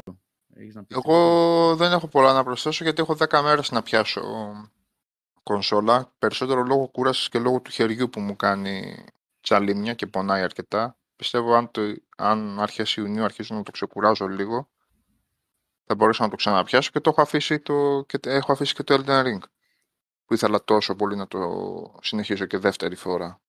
Οπότε... Α, το τελείωσες μία φορά. Όχι, δεν το τελείωσα. Α. Το έχω αφήσει. Εντάξει, προς το τέλος είμαι. Κάνα δεκάωρο ακόμα υποθέτω έχω, αλλά ήθελα να ασχοληθώ όλο το καλοκαίρι. Αλλά με αυτό το χέρι δεν να μπω σε κανένα τέτοιο να τον έχω για λίγο και να το χάσω λόγω πόνου, ας πούμε, θα σαλτάρω, δεν υπάρχει περίπτωση. Οπότε το αφήνω λίγο προς το παρόν μέχρι να...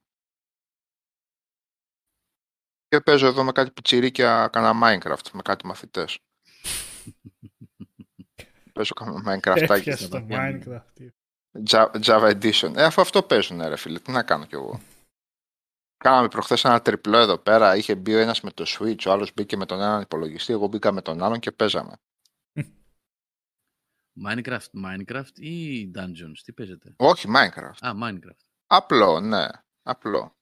Όχι mods και τέτοια. Αλλά πολύ brutal είναι. Πολύ δύσκολο παιχνίδι γενικά. Δηλαδή το ξύλο που τρως από ένα σημείο και μετά είναι ατελείωτο. Αν κάνεις το λάθος και φύγεις λίγο απροετοίμαστος, θα χάσεις όλα, άντε πάλι. Αλλά γενικά μου κάνει φοβερή εντύπωση, ρε παιδί μου, το πόσο τρελή κίνηση έχει μέσα το παιχνίδι. Ε, το πόσο τρελή κίνηση έχει το, το παιχνίδι μέσα. Ναι, ναι, ναι, ναι, είναι ακριβώς όπως το πες. Το πρώτο πράγμα που βλέπεις είναι marketplace μέσα. Είναι πλατφόρμα. Ε, εν τω μεταξύ δεν υπάρχει πιτσιρίκι που να μην το παίζει. Εδώ δεν ξέρω, στο χωριό είναι πολύ της μόδας ένα Free Fire. Free Fire νομίζω το λέει.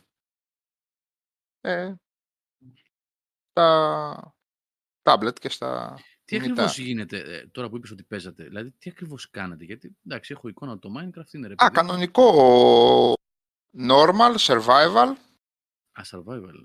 Survival, όχι hardcore και τέτοια. Survival, το hardcore είναι μόνο στην Java Edition, την καλή την έκδοση για PC. Εν τω μεταξύ μου κάνει φοβερή εντύπωση που στο Xbox ε, είναι η πεταμένη έκδοση. Αυτή, η παλιά, η Bedrock. Η... Μου κάνει φοβερή εντύπωση που δεν έχει περάσει το Xbox η καλή έκδοση, η εμπλουτισμένη. Και ξέρεις, κάβεις, κλασικό, το, το πιο κλασικό survival παιχνίδι. Κάνεις ζωούλα, τρως τροφές, πίζεις, κάνεις, κάβεις, όσο πιο βαθιά πας, τόσο πιο πολλά πράγματα. Α, Free Fire, ήμπρα, ε. Ναι. Και σας, σας έλεγα, Γιώργο, εσένα έλεγα προχθές. Πιάνει ένας πιτσιρικάς να παίξει Red Dead με, με χειριστήριο. Ναι. Λοιπόν, χωρίς, uh, χωρίς το τέτοιο, το Dead Aim του, αργή κίνηση, έτσι. Ε, λοιπόν, και έχει, έχει ρίξει 7 headshots στη σειρά. Με, λέω, ρε αθεόφοβε, του λέω, τι κάνεις; Έχουν μάθει, ρε φίλε, από τα κινητά και από τα τάμπλετ. Πάει το χέρι αυτόματα. Αυτόματα, Νίκο. Αυτόματα. Εν τω μεταξύ γούσταραν δύο-τρία πιτσιρίκια ε, και το Elden Ring βέβαια Δηλαδή, τους άρεσε το, το σκηνικό. Κάνει φροντιστήριο ε, εκτός από τα άλλα, μετά μόλις τελειώσει. Ε, αν και... υπάρχει χρόνος, ρε παιδί μου, ναι. και θέλουν και έχουν την άδεια, ας πούμε, κάθονται, πλακώνονται. Ναι. Κανένα ωραίο πρόβλημα. Σιγά. Για πες, ωραίο, ωραίο ακούγεται αυτό. Για πες. Ε, απλά τους άρεσε, αλλά ε, βλέπω παντελή έλλειψη σχέσης με το κόνσεπτ του παιχνιδιού το βάζω, παίζω, το τελειώνω και πάω σε κάτι άλλο. Δεν υπάρχει πλέον αυτή η σύνδεση του αυτοτελούς παιχνιδιού. Mm. Επίσης, πολλά παιδάκια είναι πολύ δύσκολο να αντιληφθούν το τι σημαίνει παίζω μόνος με ένα παιχνίδι. Ναι. Ναι. Ε, δηλαδή προσπαθούσα σε ένα παιδάκι πέμπτης δημοτικού να του εξηγήσω ότι έπαιξα Grand Theft Auto, το τελείωσα και το άφησα στην άκρη και, και με ρώτησε τι εννοείς το τελείωσες; Γιατί το μυαλό του πήγαινε στο PR. Το online, έτσι. Ναι. Ούτε καν το online, το PR. Α. Το RP σκέλο και το PR. Έχω, ναι, έχω μπερδευτεί. το, το RP. Το GTA. Μέσα στο RP μπορεί να έχεις PR όμως. Ναι, πρέπει να κάνεις. ναι, εννοείται. Μπορεί να κάνεις και εταιρεία PR. Κανονικά όμως. Να γίνει PR. Πουλά υπηρεσίες. Ένα ναι. βίντεο που είχες στείλει στο Discord και γελούσαμε. Από αυτό είναι το ναι. PR. Ναι. Όλα αυτά. Ναι, όλα αυτά τα PR. Αυτά. Ναι. ε... Τι γέλιο χάριξα αυτά. Δεν ξέρω, ναι. Καθυστερημένη εντελώ όχι όλα αυτά. ναι, γάμισα τα. ε, παίζουν στα κινητά τους, λίγο ότι πιάσει η παρέα οπότε κολλάνε όλα εκεί. Ε, τι άλλο, τι να σας πω τώρα. Minecraft όλα, Minecraft όλα, όλα, Minecraft, τα πιτσιρίκια.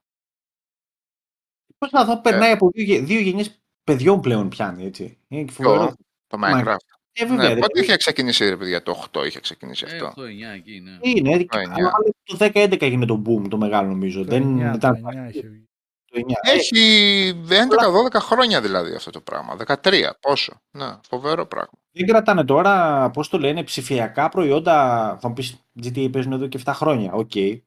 Αλλά είναι μεγάλο κατόρθωμα. Και έχει τρομερό κόσμο μέσα και στο...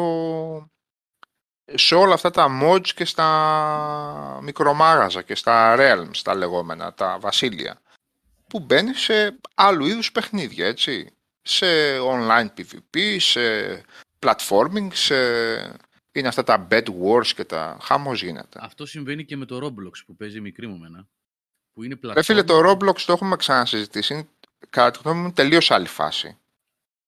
Όχι, σαν πλατφόρμα εννοώ. Ότι έχει πολλά Αλλά είναι ακριβώς, είναι μια πλατφόρμα. Ναι. Είναι μια πλατφόρμα. Δηλαδή αυτό που προσπαθεί επαγγελματικά να το κάνει το Sims,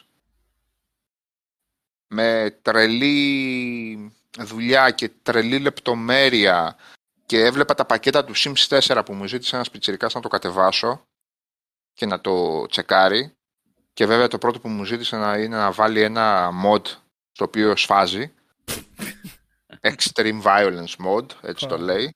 Ναι, με τη μία έτσι, τον βάζεις φωτιά, τον κληρώνεις, τον, τον πνίγεις με χειροπέδες, τέτοια πράγματα κατευθείαν.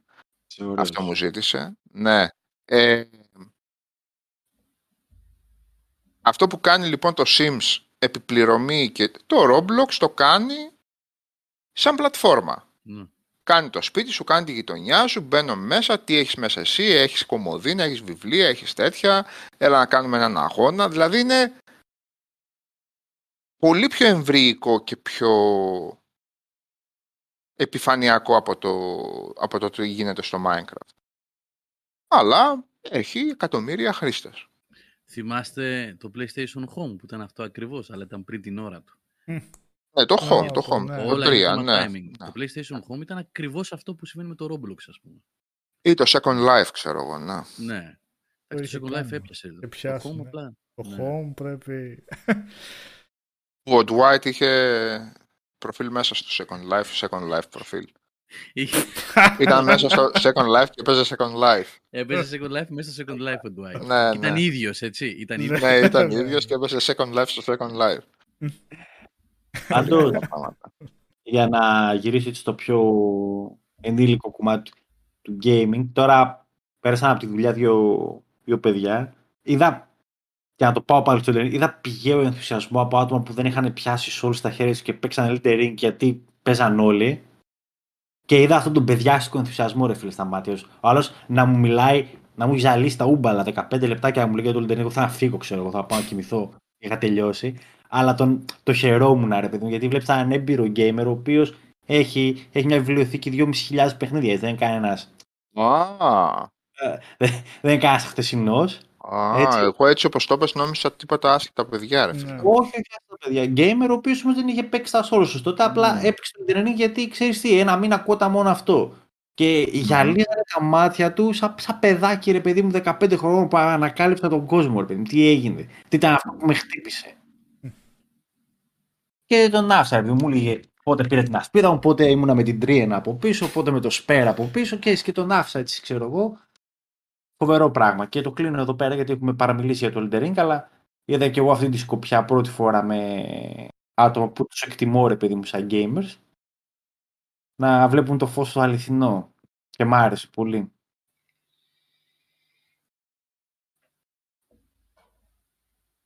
Ε, δεν βρίσκεις εύκολα ένα σαραντάρι να ενθουσιαστεί έτσι, να κάνεις σαν παιδάκι. Δεν είναι εύκολο.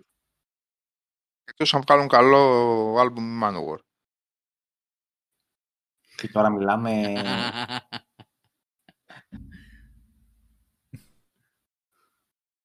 Ε, έχει 16 χρόνια μόνο έχουν να βγάλουν καλό δίσκο η Manowar. Okay. Ναι, χάσε. Μόλις. Μόλις. Ε, και αυτό συζητήσιμο είναι που λες. Εντάξει, μ' άρεσε. Όταν ναι. πάντα είχε αρέσει αρκετά. Σε σχέση με αυτό που είπατε 16 χρόνια και Τέσσερα τραγούδια. ε, πώς θα καταλάβαμε, μωρέ; Ε, ναι. Εγώ λέω να κατέβω, Σάβα, να δω επιτέλους. Κι εγώ. Κι εγώ. Θα κατεβείς; Κι εγώ θέλω, ε, ναι. Άμα θέλεις θα βρεθούμε. Άντε κατεβείτε για να πιούμε και καμιά μπύρα, είμαστε και πολύ και Εγώ θέλω. θα είναι δύσκολες οι... 22. 22. Σε ένα μηνάκι ακριβώς. Εγώ το σκέφτομαι. Ναι, δεν το είχα καταλάβει, ρε παιδιά, ακριβώς. Γιατί και από πρόπερση πέρασαν και δύο χρόνια. Αυτό το φεστιβάλ στην πλατεία νερού είναι ένα κυλιόμενο. βέβαια. Ναι, το οποίο κρατάει δύο μήνες. Είναι μεγάλο project, έτσι. Και πετυχημένο και καλοοργανωμένο και νιώθεις άνθρωπος, ρε παιδί μου. Νιώθεις άνθρωπος. Δεν είναι δηλαδή τώρα τελείωσε η συναυλία να με φάνε αρκούδες. Δηλαδή είναι ωραία. Είναι ωραίος ο χώρος, είναι πολιτισμένα, είναι, τα... είναι ωραίο πράγμα. Φάληρο δεν είναι αυτό; Α, το πλατεία νερού, ναι. Ναι, OK. Okay. Μην... Περιμένω τους Αθηναίους. Καλήφα να μας πούνε. Εγώ στο eject θα πάω φέτος. Έχω κλείσει τα ειστήρια ήδη. Στο School Wave θα πας εσύ. School Wave. Κανονικά εκεί πρέπει να πάω. Στο Battle of the Bands. Το eject τι έχει; Ε, στους Muse θα πάω με την κόρη μου. Α, Muse. Με τη μεγάλη, ναι. 29. Έβλεπα το το τέτοιο έχει Deus, έχει ε, Bauhaus, έχει Iggy Pop, έχει Nick Cave. Ναι ρε, πολύ πράγμα. Ε, έχει, έχει Priest, έχει Epica, έχει ε, Sabaton, Guardian, Manowar. Εντάξει, έχει πολύ πράγμα. Ε, Maiden έχει. Η Made είναι σε αυτό, δεν είναι στο ίδιο. Όχι σε αυτό. Δεν νομίζω. Δεν είναι όχι, σε αυτό. Όχι, όχι, σε αυτό. Λέω ότι έχει πολύ. Α, ότι έχει Made. Ναι. Πολύ. Έχει Scorpions, έχει πολύ πράγμα φέτος. Μετά από καιρό, επιτέλους δηλαδή. Μαζεμένα πολλά. Ε, εμένα μόνο για ένα με παίρνει και μάλλον θα είναι Manowar. Ε, γιατί νομίζω ότι θα είναι πια και. Μπορεί να είναι και η Last, οπότε δεν νομίζω να έχουμε κι άλλη. Είναι και 70 χρονών η. Ναι, μεγάλωσαν πολύ ρε φίλε. Ναι. ναι πόσο, του 52 νομίζω είναι ο Eric Adams και του 54 ο Ντεμάιο. Ναι, είναι μεγάλη ρε, είναι πολύ μεγάλη. Οι Maiden πότε παίζουν; Ιούλιο νομίζω είναι. Ιούλιο. Και αυτή ρε παιδί μου, άντε πόσα... Και αυτή πόσα, πόσο θα πάνε. Ναι. να ακόμα. Και αυτή εκεί κοντά 65-66 είναι λίγο πιο μικρή η Maiden, αλλά και αυτή είναι μεγάλη. Μόνο ο Χάλφορντ δεν δείχνει. Είναι νεότατος. Εντάξει, στη φωνή φαίνεται η διαφορά, αλλά δεν, δεν τον πιάνει τίποτα. Είναι πολύ ζωντανός γενικά. Και αυτός μεγάλος. Αυτός μεγάλος. Νομίζω και ο Χάλφορ του 55 πρέπει να είναι. Νομίζω ότι είναι του 55 γεννηθή. Νομίζω. Πέρασαν και αυτά τα δυόμιση χρόνια έτσι χωρίς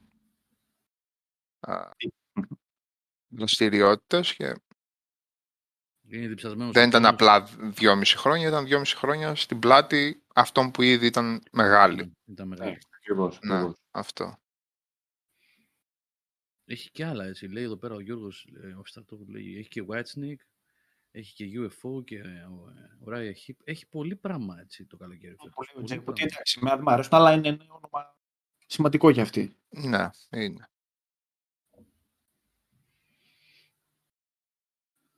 Καλή φάση θα Πάντως είναι ωραίο το σκηνικό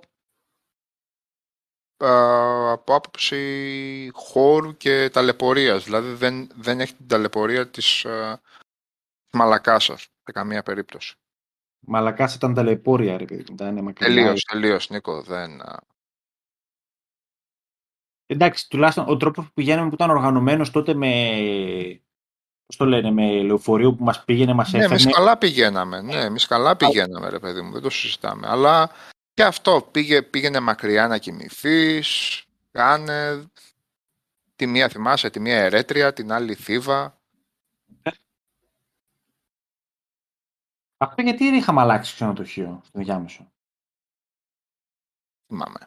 Είχε για μία μέρα τόσα πολλά δωμάτια, τίποτα κλεισμένο, θα ήταν το άλλο, ποιος ξέρει. Από ένα βράδυ κοιμηθήκαμε, ρε φίλε. Ένα βράδυ κοιμηθήκαμε στην Ερέτρια και ένα βράδυ κοιμηθήκαμε στη Θήβα. Ή μπερδεύω τις χρονιές. Σε, σε άλλες χρονιές. Σε άλλη χρονιά ήταν αυτό. Όταν πήγαμε στη Θήβα ήταν τότε που είχαμε φάει πολύ. Είχαμε κάτσει πολύ στην ταβέρνα και είχαμε χάσει το Order of the Ibon Hat και γκρίνιαζαν τα. τα, τα γκορκοθόπουλα. Εμείς την πέσαμε στις προβατίνες εκεί πέρα και χάσαμε τους πρώτους. Εντάξει, ήταν brutal. Τότε στην Ερέτρια είχαμε και τον Τζόνι τον Wasp, που ήταν Wasp, τον ταξιτζή. Σωστά. που είχε βάλει τα κοτσιδάκια, θυμάσαι; Τι να πάρε, Τζόνι, του έλεγα. Μου είχε έρθει με τα ράστα τα κοτσιδάκια. Ωραίες φάσεις. Στην Τσεχία, λέει ο Τίκη Λουίτζι, έρχονται οι πάντες και δεν ξέρω σε ποιον να πάω. Ε, αυτό είναι ένα θέμα. Ότι στην Ελλάδα μπορεί να λέμε τώρα ότι είναι πολλοί αυτοί και είναι πολλοί αυτοί που θα έρθουν το καλοκαίρι φέτος και μετά από τόσα χρόνια επιτέλους δηλαδή για να πάει ο κόσμος να δει αλλά καμία σχέση με το τι γίνεται στην υπόλοιπη Ευρώπη. Αυτό είναι αλήθεια. Δεν ξέρω τώρα τι παίζει με, τα, με τους διοργανωτές. Δεν υπάρχουν αρχές εδώ πέρα που να επιχειρηματίες τέλος πάντων που να επενδύουν. Δεν ξέρω τι γίνεται. Περιμένεις ε, όχι, εντάξει, τι, πόσο να χωρέσουν. Ε, Το ναι. θέμα είναι ότι τα, τα συσσωρεύουν πάρα πολύ στην Αθήνα. Ναι. Δεν παίζει Θεσσαλονίκη. Θεσσαλονίκη για τα μεγάλα είναι εκτός χάρτη. Πέρα από κάποιες ελάχιστες προσπάθειες που είχαν γίνει στο θέατρο Βράχων και τότε με Πρίστ ε, στο, στο Καφτατζόχλιο και ένα-δύο που είχαν γίνει στο Παλατάκι. Δεν έχει, έχει γίνει μεγάλο event τέτοιο rock event κατά κύριο λόγο στη Θεσσαλονίκη. Ποτέ. Ναι, ποτέ, όντως. Ποτέ, ποτέ, ποτέ. Κάτι άλλο πιο περιφερειακά, δράμα και πώς το λέγαμε εκείνο και η ηρωνικό στη δράμα. Δράμα ήταν, ναι. Στο ποτάμι που είναι εκεί. Α, εκείνο ήταν πιο πολύ έντεχνο, ρε, εσύ. Το, το τρίμερο ρόκο δεν ήταν σε ένα ποταμό που ήταν, που ήταν εκεί, αυτό δεν λες. Ναι, Όχι ρε στο River Party, στο Μεσούριο, για δράμα λέμε. Το River Party είναι θεσμός παλιός, εντάξει. Και πιστεύω φέτος θα γίνει κιόλας πάλι το River Party. Στο River Party, παιδιά, μαζεύονταν 5,5 και 10.000 κόσμος, ε. Είχε το River Party, ναι. Ναι. Και δεν έχουν παίξει και λίγοι, γενικά. Ε, τα μεγάλα ονόματα έχουν περάσει όλα από το River Party. Ναι, ρε, θέλω να σου πω ότι ξέρω εγώ, ρε Σάββατο, μέχρι και τα Χανιά, όχι, δεν το λέω υποτιμητικά, έχουν ένα Χανιά. χανιά. Ναι, η Θεσσαλονίκη δεν, δεν, δεν. δεν. Αυτό. Και τώρα μην ότι δεν έχει 2-3 χιλιάδες κόσμο, 4-5 να πάει, ρε παιδί μου να δει. Όχι, ρε. Τότε πήγαινε. Τότε στους πριν είχε κόσμο, για παράδειγμα. Πολύ η Θεσσαλονίκη τώρα, τι λέμε. Αρχίδια είναι τώρα, sorry κιόλας. Ναι. Αρχίδια καλαβρέζικα είναι ροκ πόλη. Ήτανε. Δεν ξέρω καν τι ήταν, ούτε, ούτε νομίζω ότι ήταν. Ήτανε, δεν ήταν κάποτε ροκ πόλη. Όχι, γιατί ήταν. Ε, τόσοι, τε, τόσοι άνθρωποι έχουν βγει από εκεί. Τόσα συγκροτήματα, δεν ξέρω, ελληνικά λέω. Γενικά ε, δεν εντάξει, έχει... η, ροκ, η ροκ η σκηνή ήταν αρκετά της Θεσσαλονίκης, αλλά σιγά τώρα μην είναι ροκ πόλη η Θεσσαλονίκη. Σε κάτι στενά και σε κάτι γειτονιές παίζανε κάτι mm. φάπες και είχε 4-5 κλαμπ μεγάλα. Ροκ. Ποια ήταν η ροκ πόλη; Ε, αλλά δεν έπαιζε αυτό το πράγμα. Και κάπου ρε παιδί μου όταν περνάνε τα χρόνια αυτό το έχεις συναυλίες κάνει 600 χιλιόμετρα πήγαινε και 600 έλα αρχίζει και γίνεται λίγο ναι. ε, λες ότι ξέρεις τι δεν είμαι 22 χρονών δεν είμαι 25 χρονών πλέον ε, Εσένα δεν σε βολεύει καμία βαλκανική χώρα για πιο κοντά; Δεν ξέρω ε, δεν όχι ρε μαλάκα δεν είμαι τόσο κοντά στα σύνορα. Όχι όχι όχι Ακόμα και η Βουλγαρία δηλαδή μακριά είναι που σηκώνουν και φεύγουν Σοφία. Αλλά ε, θέλω να πω ότι αυτό το δεν γίνεται τίποτα στη Θεσσαλονίκη και πρέπει για τα μεγάλα events να κανονίσεις πώς θα κατέβεις στην Αθήνα, ε, μετά από κάποια χρόνια λίγο κουράζει. Ναι, η Manowar τουλάχιστον πριν 10 χρόνια είχαν κάνει και διπλή ή τριπλή ήταν στη Θεσσαλονίκη. Τριπλή, τριπλή. Τριπλή. Θέλω να σου πω ότι OK. Okay. Ναι. ναι. Όχι, σου λέω σε φάση φεστιβάλ με μεμονωμένες συναυλίες έχουμε δει, δόξα το Θεό, ρε παιδί μου. Θεσσαλονίκη. Έχουμε χαρεί πολλά πράγματα, αλλά ε, σε φάση φεστιβάλ μεγάλο ήταν μια ζωή πώς θα κατέβεις Ιούνιο-Ιούλιο στο Rockwave, στο Rock of Gods από πρώτη, την πρώτη φορά, ε, πώς θα κατέβεις στο τέτοιο, μετά πώς θα κατέβεις στο, σε αυτό τώρα που είναι στην πλατεία νερού. Ε, ε, πάντα αυτή η φάση ήταν. Ε, δεν σαν μια εκδρομή με τον Μπάουκ. Εκδρομή με τον Μπάουκ έχω να πάω από το 98 ρε φίλε, οπότε δεν λέει τίποτα, δεν σημαίνει τίποτα. Εντάξει, το, για, για, το, για, το, για τη μία συναυλία θα το κάνω, δεν το συζητάμε και δει για τους Manowar. Αλλά αυτό το, αυτό το άνετο εμένα προσωπικά το «Α, είναι εκεί, οκ, θα δώσω για το εισιτήριο, αλλά σε μια μισή ώρα θα είμαι σπίτι μου», ε, μου λείπει ρε φίλε, πάρα πολύ. Δηλαδή δεν... Κοιτάξτε, ξέρεις κάτι, εγώ όσες φορές έχω πάει, τώρα έχω να πάω και εγώ χρόνια έχω να πάω Αθήνα για συναυλία, έχω να πάω από το Shadow Gallery, έχω πάω, πάω 6-7 χρόνια έχω να πάω και εγώ για συναυλία. Εντάξει, τώρα αυτό έχει λυθεί το Πολλά χρόνια. Έχει λυθεί. Καλοκαίρι θα έρθετε. Έχω τα ράντζα επάνω, έχω ντιβάνια, έχω... Ρε πουλάκι μου, σύμφωνη, εντάξει, εννοώ να, να γυρίσεις στο σπίτι, δεν εννοώ να γυρίσεις ένα κρεβάτι, είπα να γυρίσεις στο σπίτι σου, δηλαδή εντάξει, να είσαι δίπλα στο σπίτι σου και μέσα στο, στο πρόγραμμα της εβδομάδας να υπάρχει μια συναυλία. Ναι, δηλαδή εντάξει, αυτό το πράγμα εγώ δεν, δεν μπορώ καν να σκεφτώ πώς θα ήταν για μένα. Απλώς, Ρισάβα, εγώ είχα μπει στο κόσμο, θα, θα το συνδυάσω και θα κάτσω και πέντε μέρες Αθήνα στην, κατάλαβες να δω και την πόλη. Δεν θα πάω για τη συναυλία και θα γυρίσω, θα πάρω ναι. το αεροπλάνο. Με αυτή την έννοια, ναι. Θα ξεκουραστώ, ρε παιδί μου, μετά το live. OK, okay, okay, ναι, εντάξει. Θα βγω, θα φάω, θα χίλια δυο. Εγώ γενικά είμαι των τρένων και των μετακινήσεων μετά τα live. Δεν, δεν μπορώ να θυμηθώ ούτε ένα τέτοιο μακρινό live που μετά να μην, να μην ταλαιπωρούμαι σε ένα βαγόνι ή σε ένα τρένο ή σε ένα oh. λεωφορείο. Too old for this shit. Too old for this shit. Δεν, old, too old, ναι. δεν μπορώ το. Θα κάτσω. Δηλαδή, Τετάρτη είναι το live των Manowar. Θα κολλήσω και δύο μέρες Αθηνούλα.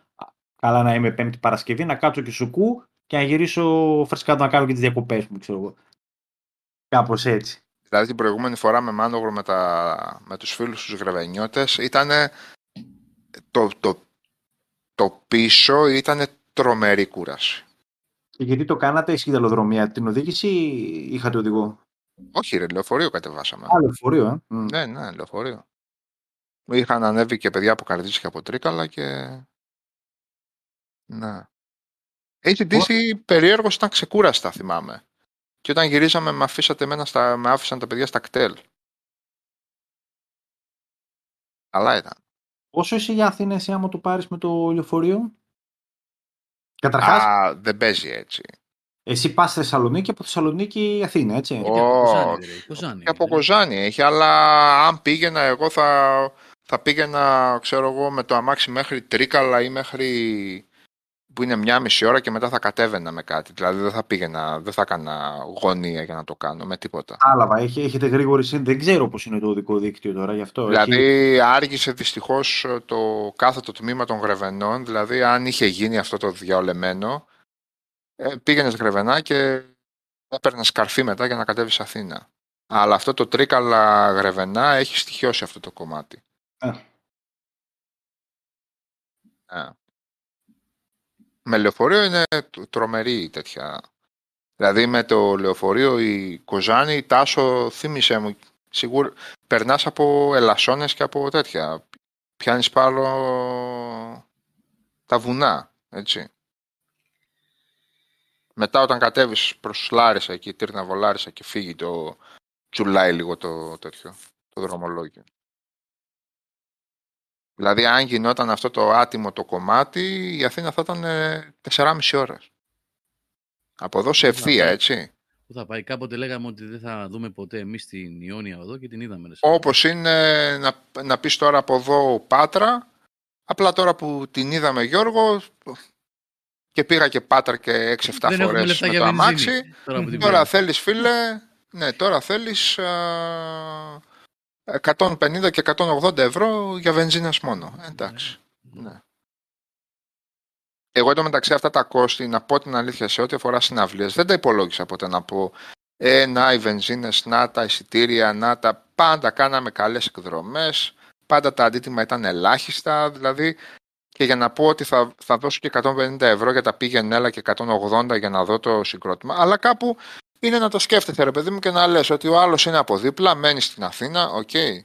Είναι στην πόλη των 3,5 εκατομμύριων, 4 πώς είστε τώρα εκεί μέσα μαζεμένοι. Μπούργε 5, ξέρω εγώ. Δεν ξέρω, ναι. Α δίνεις το εισιτήριό σου, βλέπεις το συγκρότημα και γυρίζεις σπίτι σου. Εγώ δηλαδή πέρα από το 2-3 χαμένες μέρες, σε μια δύσκολη περίοδο, θα πω ότι θα βάλω και 200 ευρώ παραπάνω. Δυσκολεύει δηλαδή λίγο το πακετάκι γενικά για κάποιον που είναι μακριά.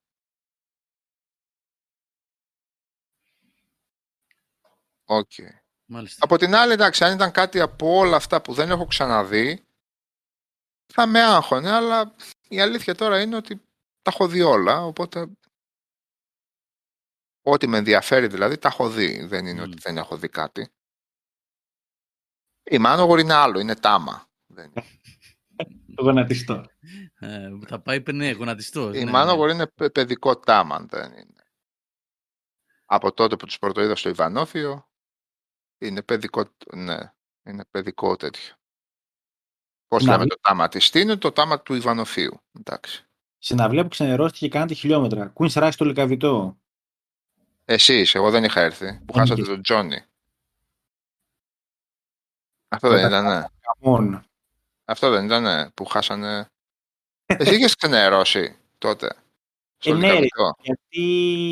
γιατί παίζανε τα άσχετα. Παίξανε πολύ άσχετο. Ενώ ρε παιδί μου στο, μετά στο Rockway που παίξαν όλο το Περέσο Minecraft. Είχαν ήμουν... παίξει το Περέσο Minecraft με την Πάμελα, ναι. Ναι, okay. ήμουν φέτα εκεί πέρα. Και ήμουνα. Ναι. Δώστε κι άλλο. Και, ε, και αυτός ο άτιμος ο. Πώς τον λένε; Tate. Ο Tate είναι πολύ με τι μέρε του. Όταν είναι στη μέρα του, ακόμα και τώρα είναι. Ε, ψυχάκια είναι, ρε. Είναι κρίσταλο. Άμα δεν μπορεί να τραγουδήσει καλά, δεν τραγουδάει καλά. Είναι... Πάλι με κάποια μπάντα πάλι ξαναέρχεται εντωμεταξύ με ποιους Queen's έρχεται τώρα, δεν είναι. Δεν ξέρω πώς το λέει πλέον τώρα. Με κάτι ξαναέρχεται πάντως. Για Αθήνα διάβασα. Να. Πολλά χιλιόμετρα πάντως για να απογοητευτείς, ρε φίλε. Λοιπόν, ο Νικόλας περιμένει υπομονητικά τη ώρα να μας πει για το, για το ένθετο, για τα δεν. Ναι, ναι, αυτό το έχουμε τάξει. Πρέπει να το Ποιο; Έχουμε, είχαμε συζητήσει την προηγούμενη φορά για την indie σκηνή γενικότερα, σαν τη σημασία της, πώς έχει ναι. προχωρήσει, τη θέση της στην αγορά. Και είχαμε πει ότι σήμερα θα μιλήσουμε για κάποια σημαντικά παιχνίδια που έχει δώσει αυτή η σκηνή. Ε, παιχνίδια που έχουν ξεχωρίσει, που έχουν... Τώρα ρε αθεόφοβη 12 παρατέταρτο. Ε, ναι, τώρα λίγο... Θα το πάμε άλλο για την άλλη εβδομάδα. Τώρα τι να πούμε. Εντάξει, ας πούμε λίγα. Μικρινές συναυλίες που, που μας απογοήτευσαν καλύτερα. Ας πούμε λίγα, ας πούμε λίγα και θα ξαναπούμε για συναυλίες. Γιατί να μην πιάσουμε αυτό από την αρχή να αφιερώσουμε μια εκπομπή, να είμαστε και φρέσκοι και ξεκουράστοι, ξέρω εγώ. Ε, Ωραία, εγώ, εγώ έχω σημειωμένα 80 τόσα παιχνίδια yeah. τώρα. Θα πούμε ε, τώρα εντάξει. 10 διάσπαρδα και κάτι θα γίνει. Δεν βγαίνει. τότε. τότε την επόμενη Δευτέρα πρώτο Θεός να είμαστε, είμαστε καλά.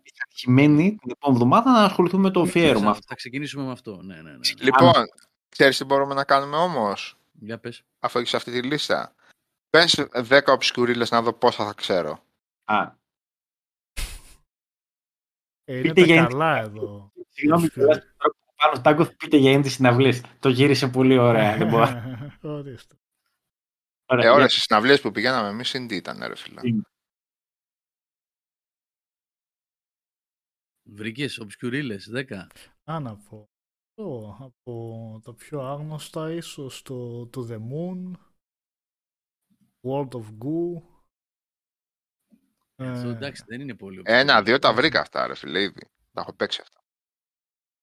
Ε, το World γιατί of Goo το έχω λιώσει. Το Lisa the Painful.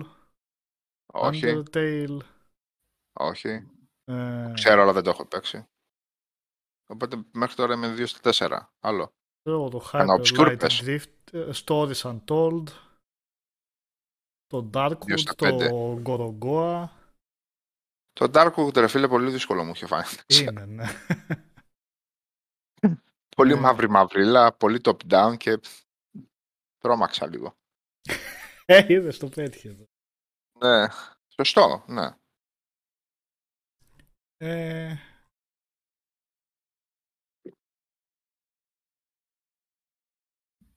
Ακούτε λίγο καλύτερα τώρα.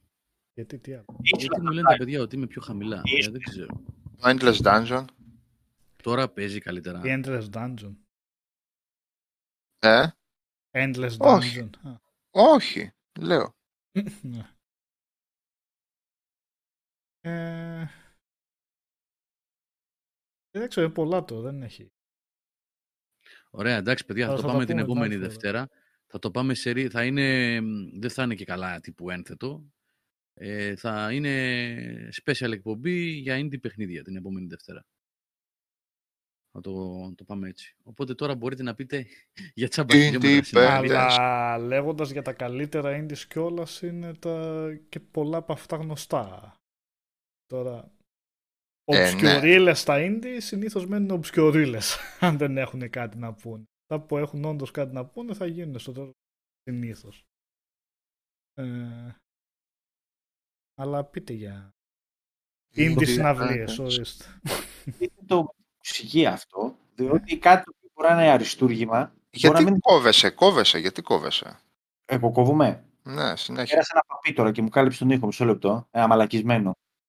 12 η ώρα. Πάει κοιμηθεί. Μισό λεπτό. Ωραία. Εντελώς αντίθετη η λογική με τη μουσική Νικόλο που ένα συγκρότημα μπορεί να μείνει παντελώς άγνωστο για πάντα και να είναι πραγματικά καλό και να μην το μάθεις ποτέ. Ενώ στα ίδια παιχνίδια είναι λίγο. Λες ότι δεν μπορεί να συμβεί αυτό έτσι. Το, το καλό θα. Ε, θα ακουστεί, ρε παιδί. Αν έχει κάτι να πει, κάπου θα ακουστεί, κάπου θα γίνει. Βασικά και είναι και τέτοιος ο τρόπος που θα διατεθεί, που θα ακουστεί, θα φανεί κάπου στο τέλος στο Steam, ρε παιδί μου. Έχει πλατφόρμες για να και για να το δει ο κόσμος. Ε, και να φανεί ότι έχει πάρει πολύ καλές βαθμολογίες, ότι υπάρχουν πολλά σχόλια, υπάρχει κινητικότητα, κάνει κάτι ξεχωριστό, η, η ιστορία, το οτιδήποτε. Ε, φαντάζομαι με ένα συγκρότημα κάτι αντίστοιχο. Άντε τρέχα γύρω πόσο μπορεί να γίνει.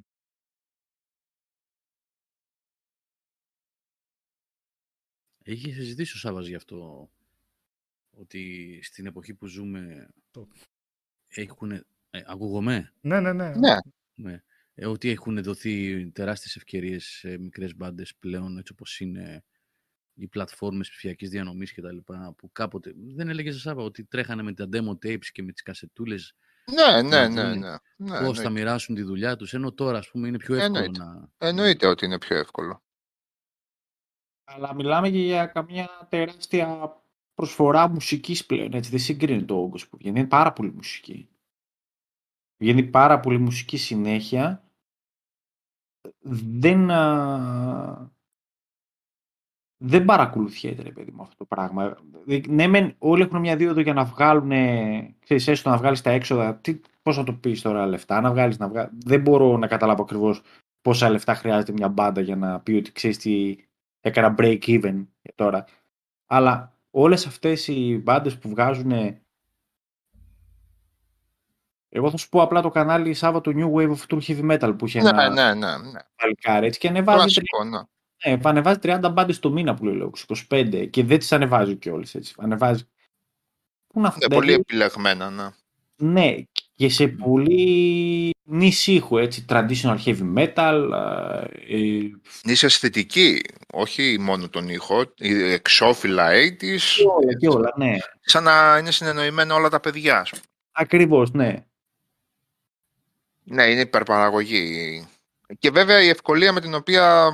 Η ευκολία, δεν υποτιμώ τις δυσκολίες, απλά λέω είναι πιο εύκολο. Η ευκολία με την οποία ηχογραφείται ένα τέτοιο άλμπουμ έχει υποκαταστήσει και, το, και την έννοια του demo. Δεν υπάρχουν demo με την έννοια που υπήρχαν ε, και ανεξάρτητες... Ε, δεν χρειάζεται. Ε, ναι. δεν χρειάζεται αυτό το πράγμα. Από την άλλη βέβαια, εντάξει, αυτό είναι το, το κλασικό, το παπουδιάδικο και το παλιό το παλιωμοδίτικο που λέω εγώ, αλλά εντάξει, αυτή επίσης η ευκολία έχει, έχει φτάσει στο επίπεδο «ΟΚ, παιδιά, μπορούμε να βγάλουμε το πρώτο άλμπουμ, ας το βγάλουμε». Ε, και ακούς μέτρια πράγματα, ακούς προσπάθειες που λες ότι okay, υπάρχει προοπτική, υπάρχει ένα καλό, δύο καλά κομμάτια, αλλά θα μπορούσε να ε, είναι λίγο καλύτερο και σου λέει ο άλλος, εντάξει, μπορέσαμε το βγάλαμε, το βγάλαμε το πρώτο άλμπουμ, καλύτεροι θα γίνουμε στο δεύτερο, στο τρίτο, στο πέμπτο, στο όγδοο κτλ. Ε. Ε, Και πάει έτσι το πράγμα, ναι. Απλώς ότι αυτή ίσως δεν υπάρχει εξάρτηση πλέον από το αχ, να βρω συμβόλαιο να υπογράψω, γιατί, OK, okay, βγάζω κάτι. Αυτό κάνω το break even μου ή οτιδήποτε. Μπορώ να κάνω και κάποια live. Ο Είναι να... απελευθερωτικό. Απελευθερωτικό, ναι. Είναι απελευθερωτικό. Κανείς δεν λέει ότι το ιδανικό ήταν ε, να εξαρτιέται ή να εξαρτάται το μέλλον μιας μπάντας από εταιρείες και τελικά αν η εταιρεία ήταν γουτουπού ε, να πηγαίνει χαμένη και η μπάντα, γιατί συνέβαιναν και αυτά. Έτσι. Είναι άλλα τα κόζια, έτσι. Δηλαδή, τον ένα χρόνο αυτά είναι στη μόδα, δεύτερο χρόνο δεν υπογράφουμε τίποτα που ακούγεται. Δεν υπογράφουμε τέτοιο, ναι. Οπότε εσύ που επένδυσε στον ήχο σου εκεί πέρα, πάρ τον μπούλο και σε βλέπουμε σε 10 χρόνια. Αν έχεις αλλάξει. Πάντως η ευκολία αυτή έχει ανατρέψει και ένα άλλο πράγμα. Το έχει, ε, ακούς ντεμπούτα δεκαετίας 70, 80, έτσι, αυτές τις δεκαετίες που ξέρουμε, 90, και ακούς ντεμπούτα και λες οι τύποι αυτοί παίζανε μαζί και ε, εξασκούνταν και κάναν πρόβες για πέντε χρόνια για να το βγάλουν έτσι αυτό το ντεμπούτο. Δηλαδή, ακούς ντεμπούτα, ε, είναι πίφτρα οι, χρονιά, οι δεκαετίες αυτές με ντεμπούτα που πολλές φορές είναι και τα καλύτερα άλμπουμ μιας μπάντας. Λοιπόν, είναι σπάνιο πλέον αυτό το πράγμα. Εδώ και πάρα πολλά χρόνια, όχι τα τελευταία χρόνια. Είναι. Είναι σπάνιο το πρώτο άλμπουμ να είναι και πάρα πολύ καλό από μια μπάντα. Γιατί τα πρώτα άλμπουμ πλέον τα κυκλοφορούν εν είδη demo, αυτό το πράγμα. Το, OK, okay, ας το προσπαθήσουμε, αφού μπορούμε να το βγάλουμε, ας το προσπαθήσουμε. Και πάρε το Spotify σινγκλάκι και δεν λέω ότι είναι κακό, λέω ότι είναι διαφορετικό μοντέλο. Δηλαδή προχθές κατά τύχη τελείως άκουγα Νίκο το Never Understand και λέω αυτό το τραγούδι είναι σε ντεμπού το άλμπουμ. Δεν το διανοείσαι, δηλαδή το ακούς και λες πώς γίνεται εργάμα το. Εκεί όμως. Γιατί, γιατί παίζανε πέντε χρόνια μαζί, ήδη είχαν βγάλει ας πούμε, αν κρατώτε ένα το Reaching Horizons που ήταν ουσιαστικά το ανεπίσημο πρώτο τους άλμπουμ. Ε, υπάρχουν ε, τόνοι ανεπίσημα πρώτα άλμπουμ που δεν βγήκαν ποτέ, ξαναβγήκαν κάποια στιγμή στο μέλλον για να πούνε ότι αυτό ήταν κανονικά το πρώτο μας άλμπουμ, αλλά τότε δεν μπορούσαμε να το βγάλουμε και το καθεξής. Εντάξει, ήταν, ήταν διαφορετικό το μοντέλο, πάρα πολύ διαφορετικό.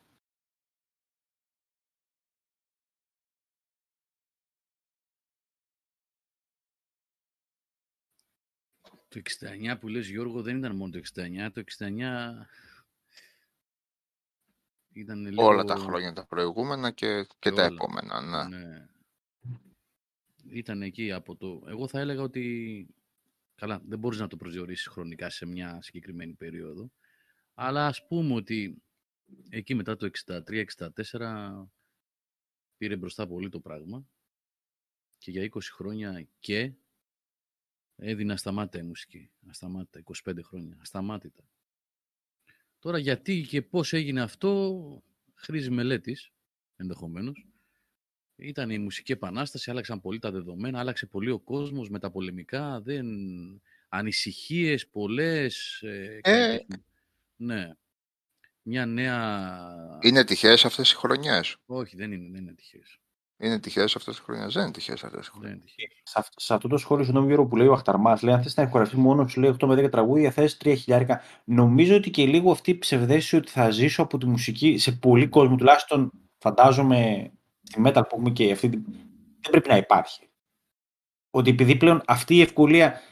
Ποια είναι η διαφορά; Όταν ήθελες δεκαετία του 80 να κάνεις δύο χρόνια πρόβες, να γράψεις, να μπεις μέσα, να τα ξαναδούμε τα τραγούδια, ενώ κάτι τώρα είναι πολύ πιο άμεσο και εύκολο αυτό, μόνο και μόνο από το software που υπάρχει, έτσι. Ε, μόνο αυτό, ναι. Μόνο και μόνο από αυτό, πόσο λιγότερος χρόνος είναι, είναι πώς το πεις και σαν ένα side hobby. Δεν, δεν πεις Sonic Day με τη λογική. Φαντάζομαι ότι αυτή θα είναι η δουλειά μου. Αφιέρωσα δύο χρόνια, ρε παιδί μου, τρία, ξέρω εγώ, να γράψω ένα δίσκο. Πήρα τα παπάρια μου, τι κάνω τώρα. Πάω φαντάζομαι, ξέρω εγώ, τίποτα τέτοιο. Κλασικό ελληνικό το πρόβλημα. Ε; Κλασικό ελληνικό πρόβλημα, ναι.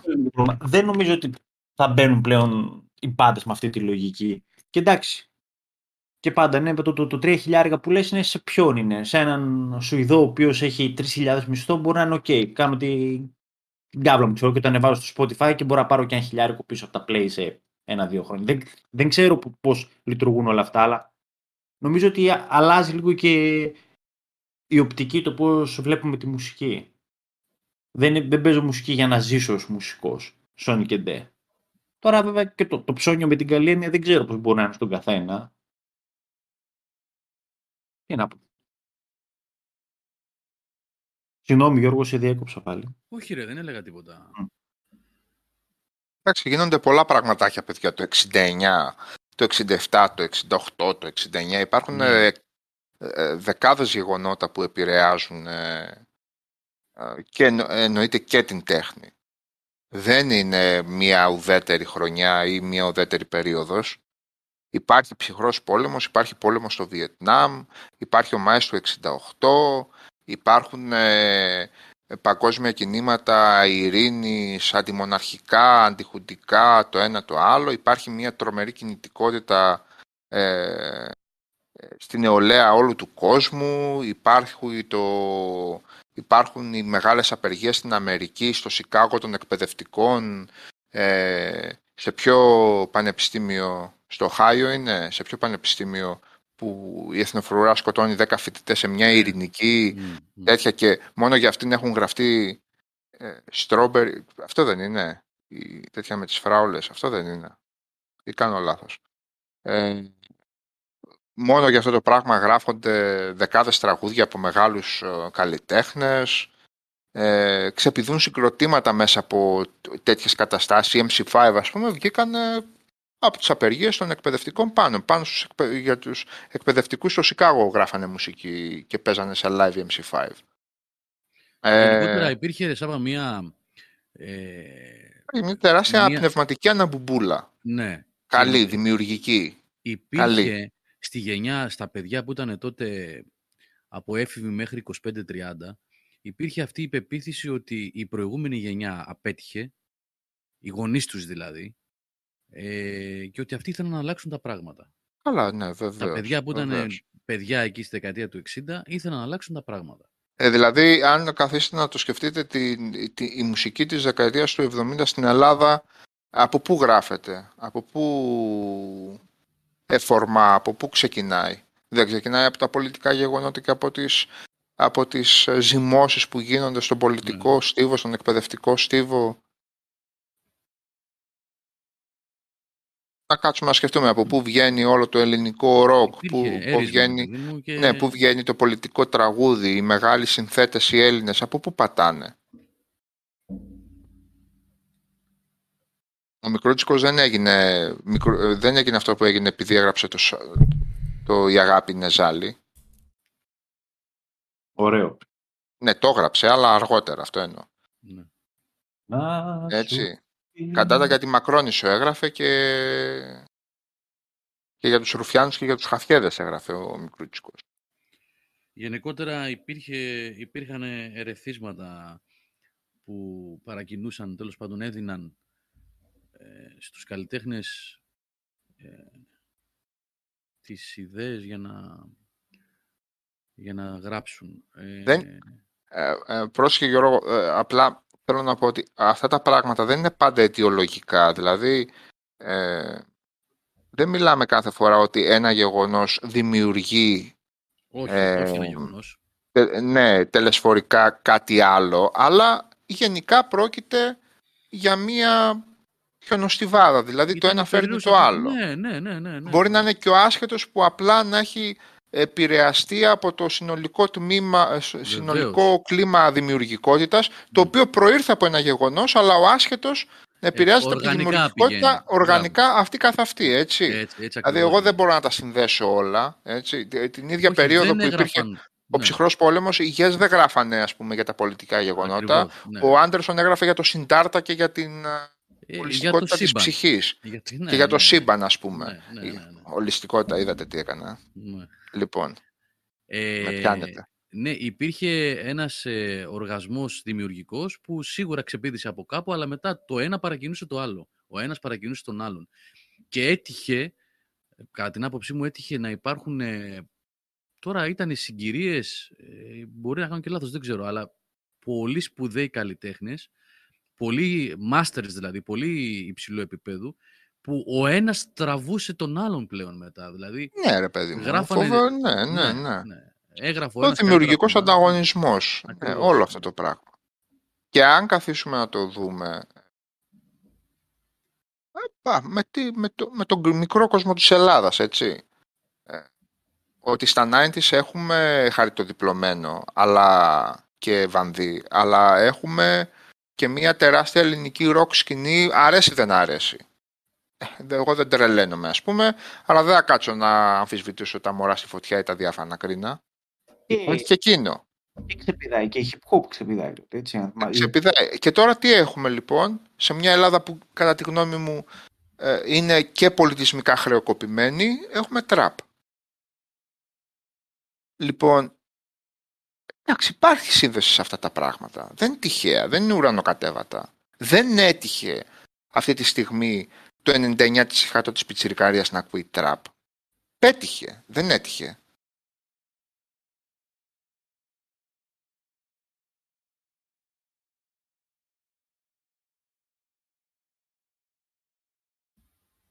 Εγώ δεν έχω να πω κάτι πάνω σε αυτό. Την άποψή μου την ξέρετε για αυτή τη σκηνή. Και για τη χρεοκοπία την πολιτιστική που βιώνει η χώρα. Λοιπόν, ε, εγώ έχω να πω το εξής.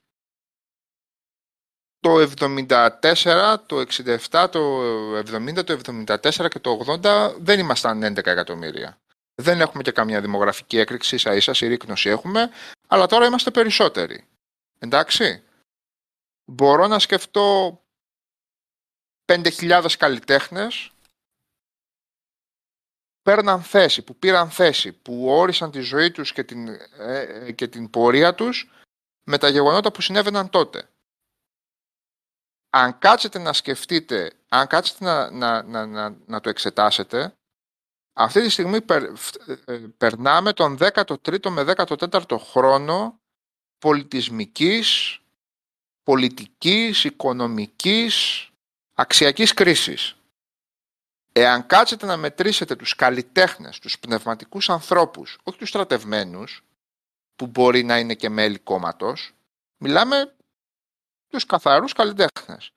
Το πόσοι από αυτούς έχουν πάρει ξεκάθαρα θέση σε κάποια πράγματα, πάνω από 10 δεν θα τους βγάλετε. Αυτό δεν λέει τίποτα. Που κάποτε αυτοί ήταν 10.000 και τώρα είναι 10.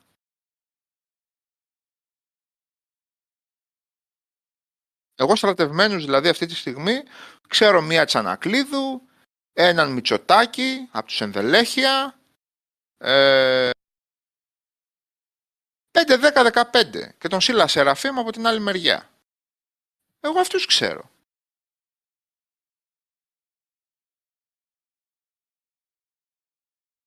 Και ο Ζαραλίκος, ο οποίος δεν είναι στρατευμένο το παιδί, δεολογικά πάντα ήταν κουκουέ, δεν, που είναι και κάτι πιο ευρύ από... 13 χρόνια δεν υπήρχε γενναιότητα στο καλλιτεχνικό κόσμο. Ναι, ε, dancer, βεβαίως, ε, πολύ καλά κάνεις και, το, και τα... Αλλά βλέπεις τώρα τα βγάζουμε ένα-ένα και ενώ αν κάτσουμε να σκεφτούμε για δεκαετία 60 και 70 θα βγάλουμε 15.000. Ή μάλλον θα, θα δυσκολευτούμε να σκεφτούμε καλλιτέχνες που δεν είχαν θέση, που δεν συμμετείχαν στα πολιτικά και... Σκεφτείτε μόνο τη συναυλία τα τραγούδια της φωτιάς, έτσι, του Κούνδουρου. Του Κούνδουρου είναι, ρε, Γιώργο. Το φίλο. Ναι. Κούνδουρος δεν είναι; Λοιπόν, ναι, ναι. με τη μεγάλη συναυλία, ας πούμε, μετά πτώση της Χούντας. Και αν θυμάσαι, Σάββα, τώρα και Γιώργο μπορεί να κάνω, διορθώσουμε, και ένας, ας πούμε, μεγάλος καλλιτέχνης, τεράστιας φωνή, ο Μπιθικότσης, ο οποίος ήταν πιο... Δεν ήταν, έτσι δεν εξέφραζε νομίζω ή τραγουδούσε σε μεγάλα τζάκια. Υπήρχε και το κορόιδεμα σε αυτόν ότι ξέρεις, κοίτα ο Σερ, ξέρω εγώ, κατάλαβες. υπήρχε αυτή μια υφέρπουσα yeah, ηρωνία. Ο ήταν λίγο περίεργη περίπτωση από την άποψη ότι ενώ ταυτίστηκε με ναι. τα τραγούδια του Θεοδωράκη προ-δικτατορικά, ναι. ε, ο ο της αυτό που έλεγε είναι ότι ένιωσε τρομερά ρηγμένος όταν ο, ο Θοδωράκης σηκώθηκε και έφυγε στο εξωτερικό Α, και, okay. και έμεινε ένας μπιθικότης εδώ πίσω να προσπαθεί να βγάλει το... Και υπάρχει εκείνο το περίφημο ντοκουμέντο που είναι, δεν θυμάμαι με ποια τραγουδίστρια είναι, σε μια, σε μια μπουάτ, σε ένα κέντρο που τραγουδάει τον ύμνο της Χούντας, ας πούμε. Αχα. Ναι, και κατάφεραν βέβαια εκ των υστέρων και τον uh, κάνανε και γι' αυτόν και τον uh, στιγμάτισαν για αυτό το πράγμα. Ναι. Αλλά βέβαια αυτό που λες, αυτό που είπες προηγουμένως εξέφραζε ο πυθικός αυτό ήταν. Ε... Ναι, αυτό που λέει ο Μάρκος, ναι. Ήταν λίγο περίεργες συνθήκες δηλαδή ουσιαστικά ο πυθικό της εκ των υστέρων έλεγε ότι τον είχαν αφήσει 100% ξεκρέμαστο. Σηκώθηκαν δηλαδή, φύγανε έξω να αρχίσουν τις περιοδείες και το ένα και το άλλο. Α, οκ.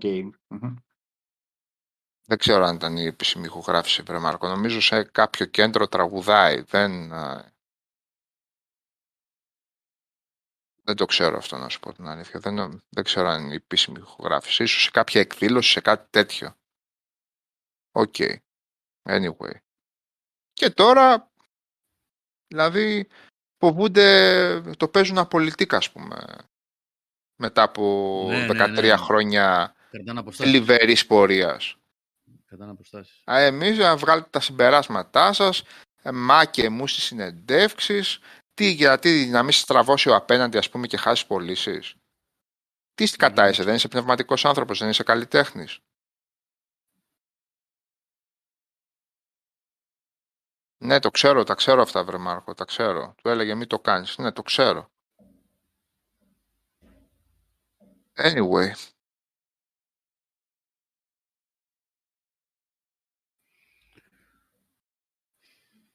Είπες μια μεγάλη κουβέντα όμως πάντως για, το, για τη χρεοκοπία. Την, αυτή που, αυτό που είπες για τη χρεοκοπία, την καλλιτεχνική και την πολιτιστική που βιώνουμε.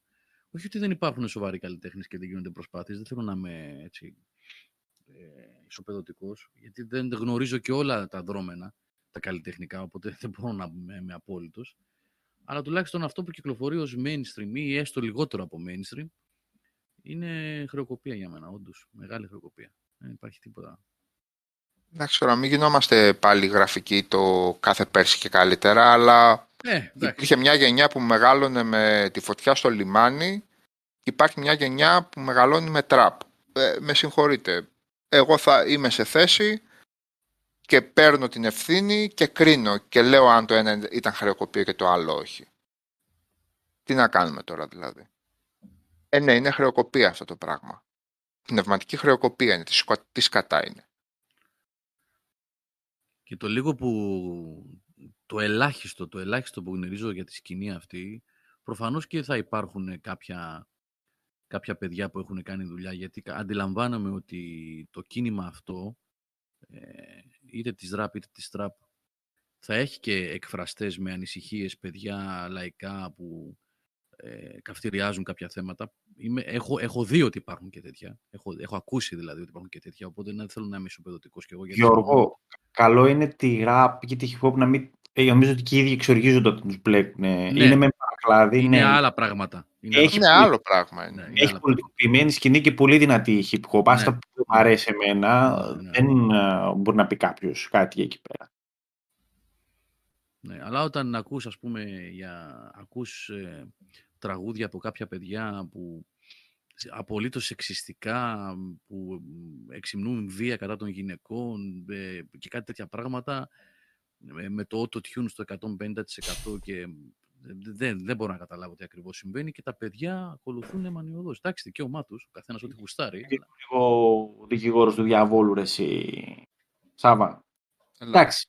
Αν πάρεις και, τα, και τους στίχους έτσι της mainstream ε, metal της Αμερικάνικης δεκαετίας του 80, Motley Crue, από, από πού να πιάσει. Ε, και οι στίχοι τους ήταν σκουπίδια και ήταν, θα μου πεις, είναι 40 χρόνια πίσω. Είναι δικαιολογία αυτό εκεί πέρα πώς το, ανεχ... πώς το ανεχόμασταν και δεν ήταν πολιτικά τραγούδια, ήταν μια γενική αίσθηση ελευθερίας, ελευθεριότητας και ασυδοσίας, έτσι, που περνούσε. Τα μεγέθη είναι πολύ μεγάλα, ρε Νίκο. Τα, με, τα μεγέθη είναι πολύ μεγάλα. Για κάθε Motley Crue υπήρχε και μια thrash σκηνή, υπήρχε και μια prog rock σκηνή, όχι στη δεκαετία του 80. Υπήρχε και μια progressive σκηνή, υπήρχε και μια mainstream rock και heavy metal. Δεν, τα, τα μεγέθη είναι μεγάλα εννοώ πληθυσμιακά. Δηλαδή, μπορεί 100 εκατομμύρια να άκουγαν Motley Crue, αλλά υπήρχαν και τα 5 εκατομμύρια που άκουγαν Thrash. Αυτά δεν υπάρχουν ε... τώρα. Ε, κανονικά ρωτάς. Θέλω να πω, επειδή λέγατε πριν για συναυλίες, για συγκροτήματα. Όχι, στο κομμάτι της Ελλάδας πολύ δύσκολα. Που... Όχι, στο κομμάτι της Ελλάδας τώρα. Γι' αυτό είπα Α, για, για μικρό κόσμο της Ελλάδας. Και πάλι ναι. όμως, επειδή αναφέρατε όλα τα συγκροτήματα που έχω. Δηλαδή, πόσος κόσμος θα πηγαίνει, φαντάζομαι, που θα κρατάνε μήνες, δύο μήνες, πόσο για να γεμίζουν στάδια και να έρχονται τόσα συγκροτήματα. Απλά να ρωτιέμαι, παιδιά, ρωτάω, δεν ξέρω πολλά. Ναι. Μουσική το ξέρω. Ε, ναι.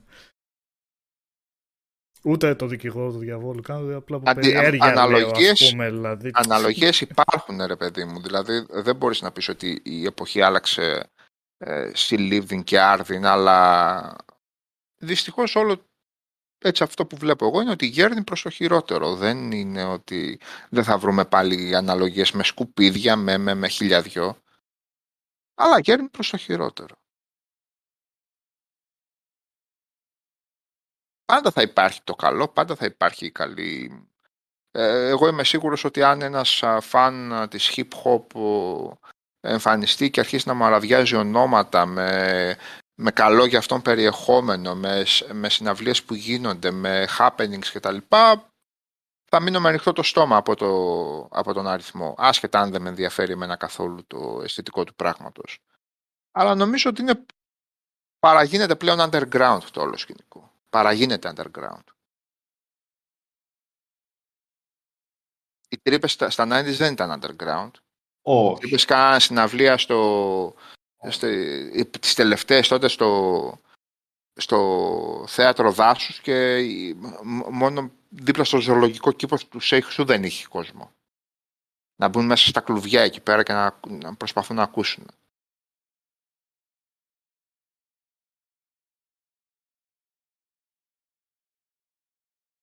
Υπάρχει το αντίστοιχο σύγχρονο που θα μπορούσε να μαζέψει πολύ κόσμο, ας πούμε, θα ήταν το σκηνικό ε, Παπαθανασίου. Ε, Παπαθανασίου λέω, συγγνώμη για το Μακαρίτη. Ε, Παπακοσταντίν λέμε τώρα. Το αντίστοιχο. Σε μικρότερη όμως κλινικά. Σε, σε μικρότερη κλίμακα και νης. Είναι νης όπως και να το κάνεις. Τώρα που είπες Παπαθανασίου, Παπαθανασίου να πούμε και κάνα δύο πραγματάκια έτσι. Δύο, τρία, τέσσερα, όσα θέλετε. Γιατί εντάξει, ήταν δεν είπαμε, βρε, Γκατούρα, ότι το hip hop είναι trap. Όχι, όχι, δεν, δεν Το διαχωρίσαμε νομίζω. Το διαχωρίσει μπορεί να έχει διαφορά ήχου τώρα στα σχόλια. Τι ακούνε. Mm. Αλλά το... Ε, κακή μουσική υπήρχε πάντα Determinus X. Εννοείται ότι υπήρχε κακή μουσική πάντα και, και, και σκουπίδια και εύπετα πράγματα κτλ. Δεν, δεν είναι δεν τίθεται θέμα. Ναι, φαντάζομαι σε αυτή τη βάση όμως, Γιώργο, που είπε τώρα και ο Σάβα τι συγκροτήματα και τι τραγουδιστές γεμίζουν ε, και πώς καινούργια είναι. Τότε ήταν δηλαδή Παπα-Κωνσταντίνου, τρύπες, ξύλινα σπαθιά, δεν ξέρω εγώ τι. Τώρα υπάρχουν τέτοια αντίστοιχα συγκροτήματα. Με τέτοιο, να ε, βγαίνουν, ναι, να βγαίνουν. Υπάρχουν καλής ποιότητας βεβαίως. Να τα παιδιά, να ο Low Moral αναφέρει ας πούμε την, ας πούμε την, την desert rock σκηνή στην Ελλάδα, ας το πούμε έτσι. Έτσι, την stoner, ξέρω εγώ, την meta stoner, την post stoner, τους thrax punks που είναι κάτι διαφορετικό. Αλλά ρε παιδί μου, πώς να το πω, δεν, δεν το έχω σκεφτεί πολύ, δεν το έχω σκεφτεί πολύ και θα μου βγει πολύ, θα, θα παρεξηγηθώ αν το πω έτσι όπως το, οι Βίκ έχουν δυναμική πάντως. Ναι ρε παιδί μου, ναι, σύμφωνοι. Εμένα μου δίνει την εντύπωση, δηλαδή, να σας το θέσω έτσι. Όταν έβλεπα ροκάδες, ροκαμπιλάδες, αλτερνατιβάδες, ξέρω εγώ, εκεί στο Μπερλίν, ε, ή μεταλλάδες, ή χαρτροκάδες, στη Θεσσαλονίκη του 90, έβλεπα κόσμο που αυτό το πράγμα καθόριζε σχεδόν την καθημερινότητά του και τη μουσική του, το χαρακτήρα του, το στυλ του. Ε, αυτή τη στιγμή νομίζω μου δίνει την εντύπωση, ίσως και λόγω των συνθήκων που έχουν αλλάξει σε ό,τι αφορά το μέσο, σε ό,τι αφορά τον τρόπο με τον οποίο θα φτάσει στον ακροατή αυτό το πράγμα, ότι πολλές φορές τα καλά πράγματα που υπάρχουν, δεν ξέρω, θα παρεξηγηθεί αυτό που θα πω, δεν πειράζει, ε, είναι σαν το ποιοτικό άλοθη μιας μπουχεσοζωής, ρε παιδί μου, πώς να σας το πω; Δεν με πείθει αυτός ο κόσμος εύκολα ότι το καλό τον επηρεάζει τόσο πολύ.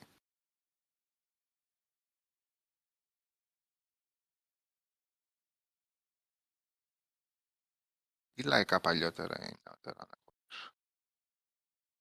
Ε, ναι, εννοείται ρε Ιωάννη. Τι εννοείς;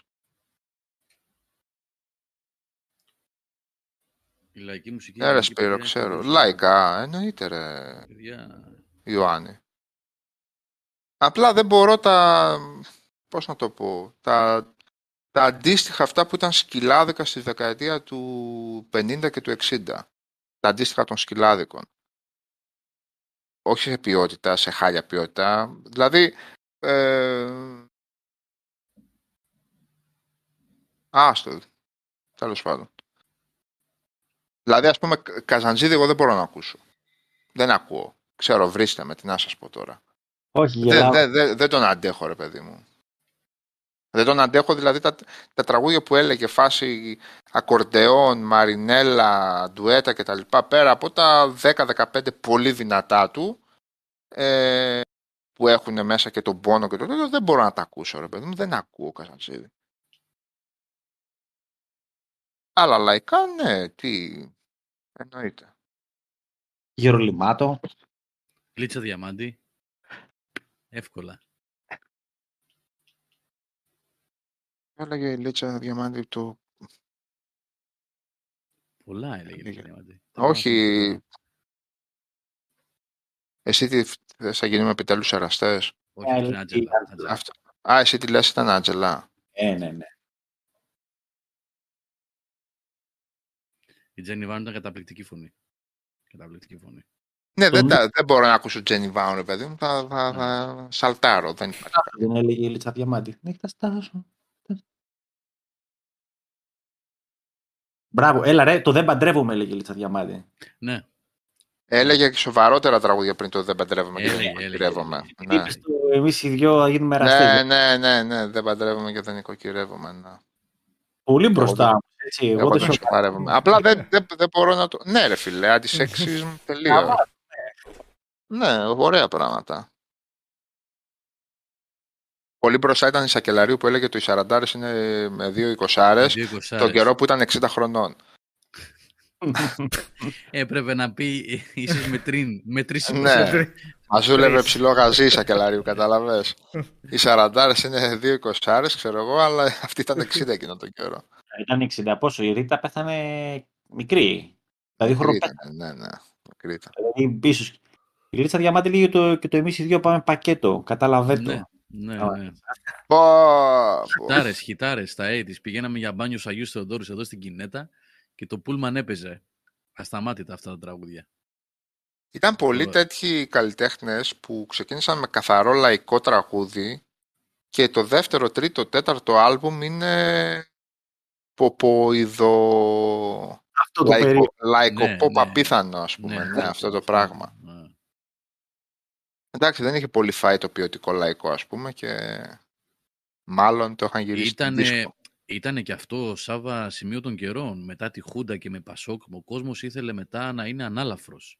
Τα 80's ήταν. το ξέρω, ρε παιδί μου. Ναι, να φύγουμε λίγο από, το, από, τη μετα, από τους μετανάστες του Καζατζίδη, τα, τη μιζέρια. Ναι, ε, βέβαια, ναι. εντάξει. Ήθελε ο κόσμος λίγο τώρα, ήρθε ο Αντρέας, θα φάμε και λιγάκι, ξέρετε τώρα. Και ο Καλογιάννης στο, στα τραγούδια της Φωτιάς τραγουδάει το σφαγείο και στα τέτοια του You Like Mademoiselle de Greece, να πούμε. Εντάξει, το ξέρουμε. Που είναι ωραίο τραγούδι αν κάθεσαι να το σκεφτείς. Τι έχουν στήσει παραγάδι για τα καμάκια, αλλά εντάξει. Πασόκ, ωραία χρόνια. Τώρα ήρθε το Πασόκ πάλι, ρε, εσύ. Έτσι δεν μας λένε, ήρθε πάλι. Αυτό ήταν. ξαναέρθει τον Πασόκ, όπως ήταν. Να σώσει τη χώρα. Εντάξει, πολλές εκφάνσεις πάντως όλο αυτό το πράγμα ε, πολιτισμικά, δηλαδή το, το πόσα είδη για τόσο μικρή χώρα δηλαδή που υποτίθεται ότι θα χαρακτηριζόταν από έναν δύο ήχους μέσα στη δεκαετία του 80 το πόσο πράγμα υπάρχει και στο 90 ήταν... Ε... Εκείνος στη δεκαετία 80 πλέκει το μπουζούκι με το δυνατό μπάσο από πίσω στην παραγωγή. και τα drums. Με τα drums, ναι, και πλέκτρα από πίσω να ακολουθούν ένα αριθμό και λίγο κιθάρα και βγαίνει ένα... Ένα περίεργο. Και synth πολύ, ρε, και synth ε, πολύ. Synth πολύ. Ναι, ναι, ναι, ναι. Synth πάρα πολύ. Βγαίνει ναι. φοβερά στο, στο λαϊκό πάντα μιλάω. Βγαίνει ένα πολύ περίεργο πράγμα. Τι να σου πω, δεν... Εγώ είχα φρικάρει σε, μια, σε ένα βράδυ και άκουγα, είχα πάρει από τους πρώτους δίσκους του Πάριου, σου το, σου το είχα πει Γιώργο. Όχι. Λοιπόν, είχα πάρει από τους πρώτους... Ναι, από τα πολύ πολύ παλιά. Πολύ ερωτικά που τραγουδούσε αυτά, ε. Ε, που ξεκίνησε λαϊκά, μετά το πήγε σε φάση μπουά, του είχε γράψει και ο Σπανός πολλά κομμάτια. Γενικά είχε κάνει και καλούς δίσκους, ρε παιδί μου, μπουατοειδή, αυτό το κλασικό, το ερωτικό, το ε, χαμηλό φωτισμός κτλ. Ναι, ναι, ναι. Ε, εκεί μέσα στη δεκαετία του 80 με κάτι τρελές επιτυχίες που ουσιαστικά ε, είχε, είχε κυριαρχήσει, ε. τρελό φορτηγό και τέτοια. Τρελό φορτηγό, ναι. Τι, μαλά, τι, ε, χρόνια ολόκληρα πήγε αυτό το τραγούδι το...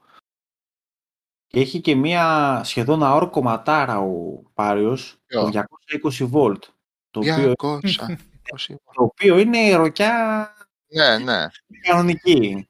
Αλλά μη, γελά, ρε, μη γελάς, είναι. Δε... Τέλος πάντων, ε, ήταν αυτό το στυλ και, και είναι εκείνη η παιδιά η μετάβαση στην φιβοειδή εποχή. Ω, καλά. Ε, είναι τόσο απότομο, όχι τσουλήθρα, μιλάμε ελεύθερη πτώση. Νομίζω... Η, η αλλαγή στη δισκογραφία, στο στυλ του, στο ύφος του και στο τέτοιο είναι σχεδόν χιδέα. Α, και ήταν όλο εκείνο το πράγμα. Ναι, ρε. Για τον συγγνώμη, συγγνώμη. Ναι, εκείνο το σαράκι που είχε βγάλει ένα τραγούδι, ένα, ένα ε, εμετικό. Ναι, ήταν εμετικό. Δηλαδή ο τύπος που τραγουδούσε όλα για τον έρωτα και το απόψε και εγώ δεν ξέρω τι, Σπανό και, και τέτοιο νομίζω και τον uh, Μακαρίτη τον Κύπριο τον, ε, το, το, πώς ήταν ρε; Τον ε, Μάριο Τόκα Τόκας ναι και Τόκα νομίζω είχε τραγουδήσει και λοιπόν ήταν μετικός ο άτιμος ρε γάμο το.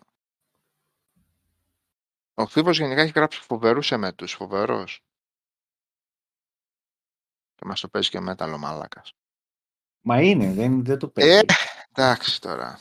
Αυτό είναι. Δύο φόρεσε Mötley Crüe μπλούζα εκεί πέρα και μια Iron Maiden και έγινε metal ο μαλάκας. Και τέτοιο. Εγώ άκουγα metal μικρός, ε, fuck off. Όχι, ακόμα ακούει, αυτό είναι το θέμα. Ε, εντάξει, ναι. Α, ναι, εντάξει, OK. Okay. Και έγραψε και στους Out Loud τραγούδι τελευταία.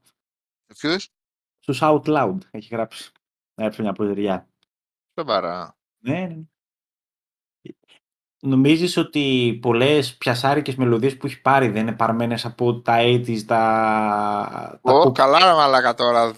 Πάλι τα ντεζαβί ναι. κουβέντες που κάναμε πριν 20 χρόνια κάνουμε τώρα. Ναι, το ξέρω.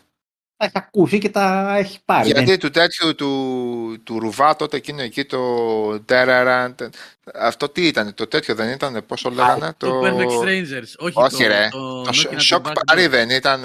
Πώς το λέγαμε ρε. Ε; Το σοκ, από σοκ πάρεις. Ναι. Πώ λέγαμε το κομμάτι, ρε γάμο. Τέλος πάντων. Ε, Τα είχαμε αναλύσει αυτά χιλιάδε φορές, εντάξει. Εννοείται. Η Σοκ Πάρη Γιώργο και Νικόλα είναι ένα συγκρότημα το οποίο είχε μια μέτρια δημοτικότητα στη δεκαετία. Δεν ήταν μέτρια δημοτικότητα. Εννοείται. Ναι. Όλα τα τραγούδια έχουν 20.000 views και υπάρχει το τραγούδι που έχει ακριβώς η ίδια εισαγωγή με το άντεξα του Ρουβά και έχει 400.000 views και από κάτω σχόλια. Ελληνικά. Ελληνικά, ναι. ναι.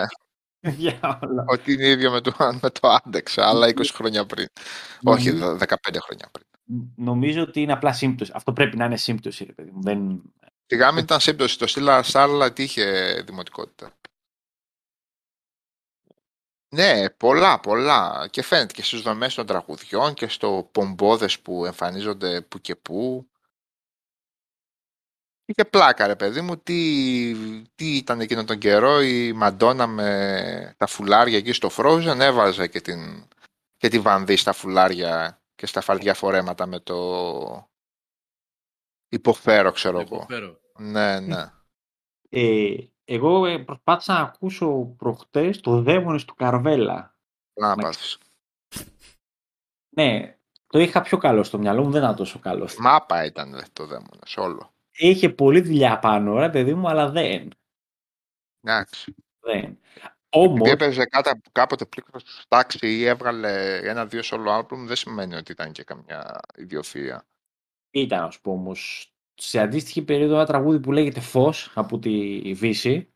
Είναι ναι. επίσης τεράστια αοριά και, και δυνατό κομμάτι. Έχει και αυτός, επειδή μου, αλλά εμένα πιο πολύ αυτό Αλλά, με μωρέ, εντάξει. Πιο πολύ με ναι. τσάτισε, γιατί το έζησα και το έχω πει και άλλες φορές. Αυτή με το μαχαίρι αλλαγή στο 93-94 από την Pop, την ελληνική, η οποία μου άρεσε και ακόμα μπορώ να ακούσω. Δηλαδή θα βάλω και μπήγαλ να ακούσω και Πώς το λένε. και σε ωραία τραγούδια, ρε φιλέ. Και Μαντό θα βάλω να ακούσω που είναι εκπληκτικός ο πρώτος δίσκος. Έχει... Και φοβερή φωνή η Μαντό. Ε, έχει 4-5 πολύ ωραία τραγούδια. Και εκεί πέρα γίνεται όλο λαϊκό με τη μία, ρε παιδί. Δηλαδή. Να, ναι. Αντιδεσκαλίε. Ναι, ναι, ναι. Τους έφαγε η μαρμάκα και βγήκε ε, στον αφρό το λαϊκό. Ναι, ναι. Θέλω να νιώσω το φιλίκι που καίγομαι πολύ. Δηλαδή έγινε αυτό ε, μη μου τη χαλάς τώρα την Άτζη τώρα. Που έχει πάρει και θέση. Είναι και συντρόφισσα τώρα. Μην μου τη σπάς τώρα. Ε, εντάξει ρε φίλε, δεν σπά. Αλλά... πιο χαμηλά, πιο χαμηλά, πιο χαμηλά. Ρε, ναι. Ήταν πολύ, πολύ απότομη αυτή η αλλαγή. Εμένα, εμένα αυτό με έχει ενοχλήσει. Η Άτζη είχε κάνει τεράστιο hit μαζί με τη Σαρή. Εκείνη την ίδια περίοδο ήταν και οι δύο. Ναι. Το ένα ναι. μαύρο, το άλλο άσπρο, ας πούμε, αλλά εντάξει, εκεί πέρα. Η Σαρή με το τέτοιο, έτσι, με το... Τι είχαμε, τι χάσαμε. Ναι. ναι. Πιο μετά είναι αυτό. Είναι πιο μετά, ε. Ναι. Ο... Σκατάνε και ο Δάντης, αλλά εντάξει, είναι ροκ. Α, τι, η μουσική του να είναι ροκ. Σιγά μην είναι ροκ. Εντάξει, ε... ναι, ναι, ακούει, ακούει, ναι. Ξέρει, Έχει ξέρει. Μια...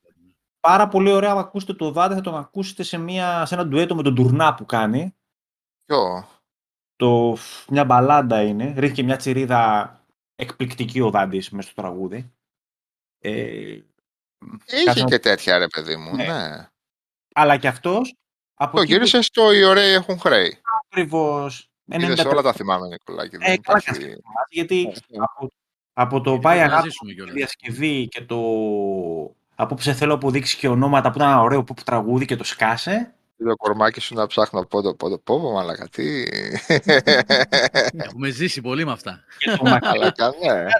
και το μακρύ μαλλί με το μουσι, ναι, γίνεται ναι. μουσάκι αυτό το, το νότι φακιανάκης και σκουλαρίκι. Ε, ε, σκουλαρίκι, γλυμμένο μαλλί και οι ωραίοι έχουν χρέη και πληρώνουν με φιλιά. Ναι, ναι. Εγώ τα έχω πει. Το μεγάλο πλεονέκτημα των μεταλλάδων είναι ότι σε αντίθεση με το με τους άλλους που δεν ξέρουν τι ακούν οι μεταλλάδες, οι μεταλλάδες ξέρουν πολύ καλά τι ακούν οι άλλοι. Αυτή είναι η μεγάλη διαφορά. Στην Μπουζουκερί πήγαμε και, σε, και στις Μούσες πήγαμε και τρώγαμε τις Τετάρτες μας εκεί πέρα και τα, τα είδαμε, τα είδαμε αυτά τα ωραία τα πραγματάκια. Λοιπόν, το τραγούδι λέγεται «Λεν» του, του, του, Τουρνά με τον Δάντη. Θα σας το πετάξω μία στο chat. Ακούστε το, ωραία μπαλάντα είναι. Α, το ξέρω, ρε. Ναι, εντάξει, OK. Okay. Κατάλαβα ποιο. Παιδιά, πάμε για κλείσιμο, γιατί θα κοιμηθώ στο μικρόφωνο πάνω, έτσι θα πέσω. ναι. okay. Γιατί μου είμαι. Αλλά έγραψε και ένα παλιό μου παλτό δάτη. Παιδί μου, έπαιξε κάποια τραγούδια τα οποία. Παπαδόπουλου είναι. Όχι, Παπαδόπουλο είναι αυτό. Αλάξη Παπαδόπουλος είναι, σωστά. Ναι, ναι, Παπαδόπουλος. Το, το λέει ωραίο ο Δάντης όμως. Το λέει ωραίο ο Δάντης. Είπε. Είπε να είναι πιο ναι. Τώρα που το ακούω, ακούγεται τελείω Λάκης Παπαδόπουλος το τραγούδι, τώρα που το σκέφτομαι. Ναι, ναι. Το παλιό μου, παλτό.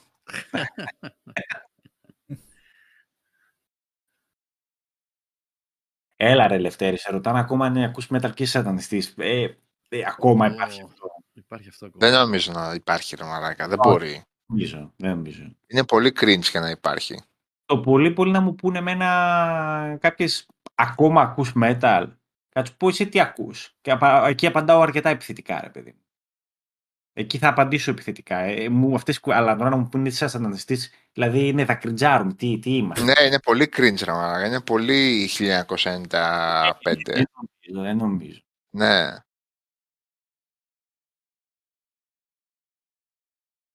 Πολύ δύσκολα, ναι. Λοιπόν, ακούσατε μια μουσική εκπομπή από το Game Over. Χρειάζονται και αυτά. Μ' αρέσουν. Αν η Μπαλτζή είναι. Μήπως η στίχη είναι σαν η Μπαλτζή, ρε Ιωάννη; Εγώ γιατί ήμουν σίγουρος ότι. Όχι, Παπαδόπουλος είναι, είναι το παλιό μου παλτό. Παπαδόπουλος είναι το παλτό. Ε, σαν η Μπαλτζή στιχουργός δεν είναι. Ναι, μπορεί στίχη. Ή κάνω λάθος.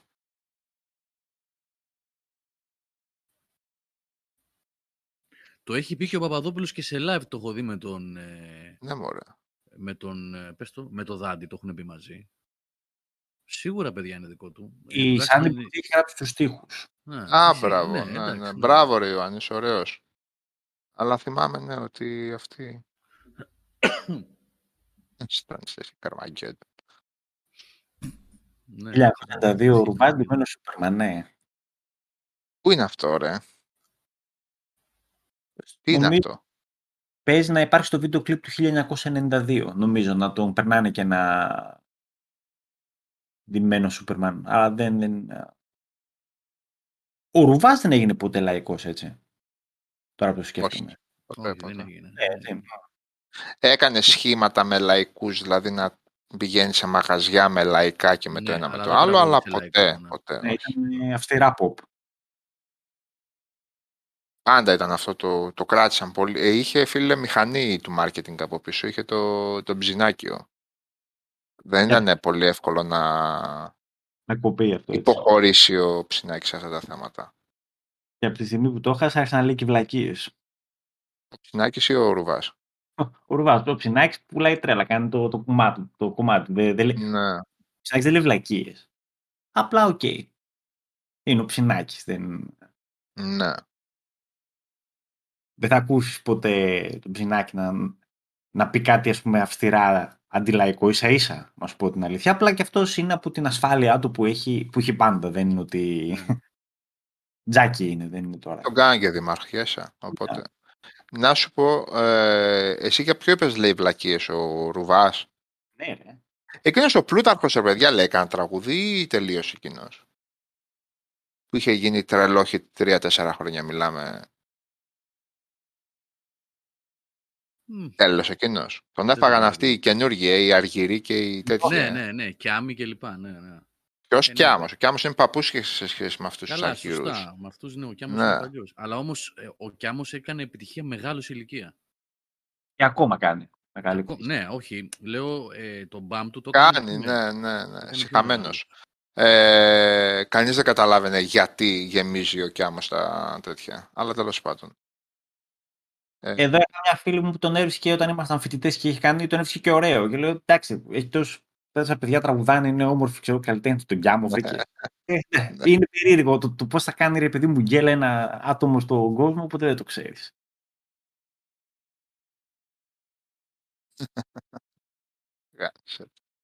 Πάντως γέλασα πάρα πολύ. Πραγματικά γέλασα με, έτσι, με χορτα, χορταστικά σε μια διαφήμιση της Heaven, δεν ξέρω ότι υπάρχει ακόμα αυτή του αντένα, που διαφημίζει ένα τραγούδι καινούριο του Βέρτη, που είναι, ρε παιδί μου, πώς το λένε, είναι σαν να βάλεις γραμμή παραγωγής, όπως έκανε ο Φίβος, ε, και, να, και να λες, ας πω αυτό το ρεφρέν με δέκα διαφορετικούς τρόπους σε ένα λεπτό.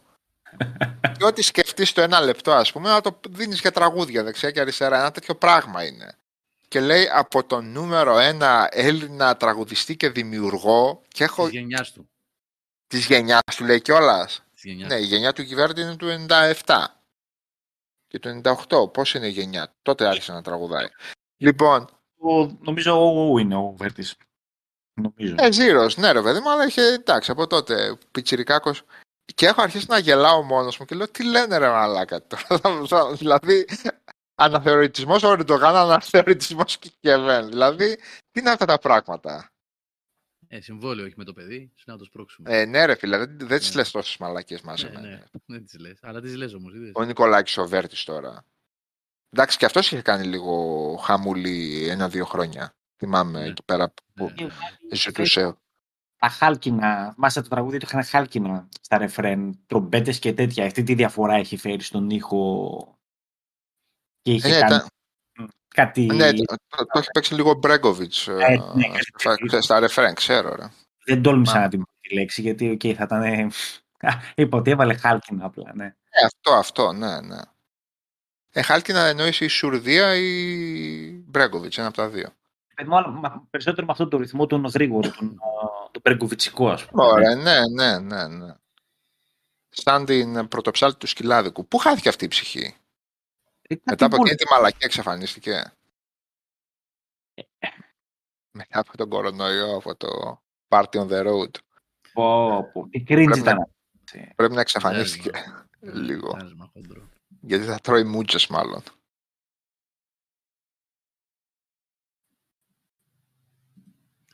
Λοιπόν, άντε να κλείσουμε. Ελπίζουμε να σας ε, διασκεδάσαμε σήμερα με τη Πάντως για, για λαϊκό ποπο, πες το, σκύλο σκηνή 95 με 2002-2003, να ξέρετε, μπορούμε να μιλάμε με τις ώρες. Κατέω, κατέω. Κι εγώ, κι εγώ. Για να μην θέλαμε, τα ακούγαμε. Οπότε δεν υπήρχε... Ακούγαμε, ρε, και τα βλέπαμε κιόλας, πηγαίναμε κιόλας. Ε, εγώ, πιο... Σε σκηνές δεν έτυχε να πάω, δεν πήγαινα ρε παιδί μου σε... Ε, εγώ πήγαινα. Α, OK. Okay. Εγώ πάντως ο πιο... Πώς να πω ρε παιδί μου, ο πιο τίμιος που είχα δει ήταν αυτός ο Πάζης. Τον θυμάστε, τον ψηλό, τον Χρήστο τον Πάζη; Είναι αυτός. Αυτός έχει περάσει και μια περιπέτεια να πούμε γενικά. Έκανε και πολλές διασκευές κανονικά λαϊκά, καλά λαϊκά στην τέτοια τους στο τρίωρο που έβγαινε, μισή ώρες πόσο έβγαινε κάθε φορά το θύριο. Ήταν πολύ τιμίο παιδί εκείνος. Πολύ. Χρήστος Πάζης, ε. Ναι, ρε, Χρήστος Πάζης. Mm,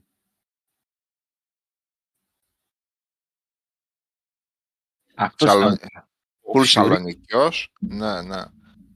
Όχι, είχε κάνει καλό όνομα. Αυτός με τον άλλον τον τέτοιο, πώς τον λέγαμε τον άλλον.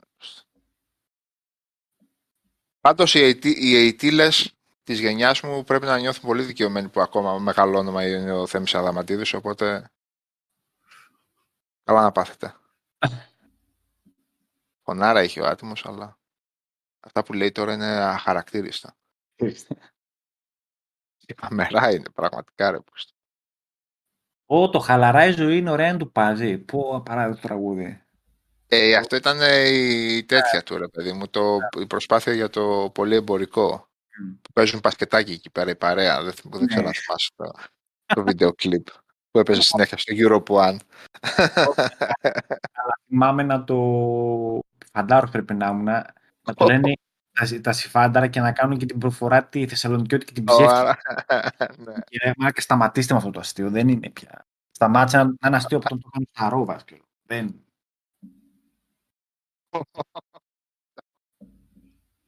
Συγχυσμένος ο Νίκος. Σκάσε, σταματήστε.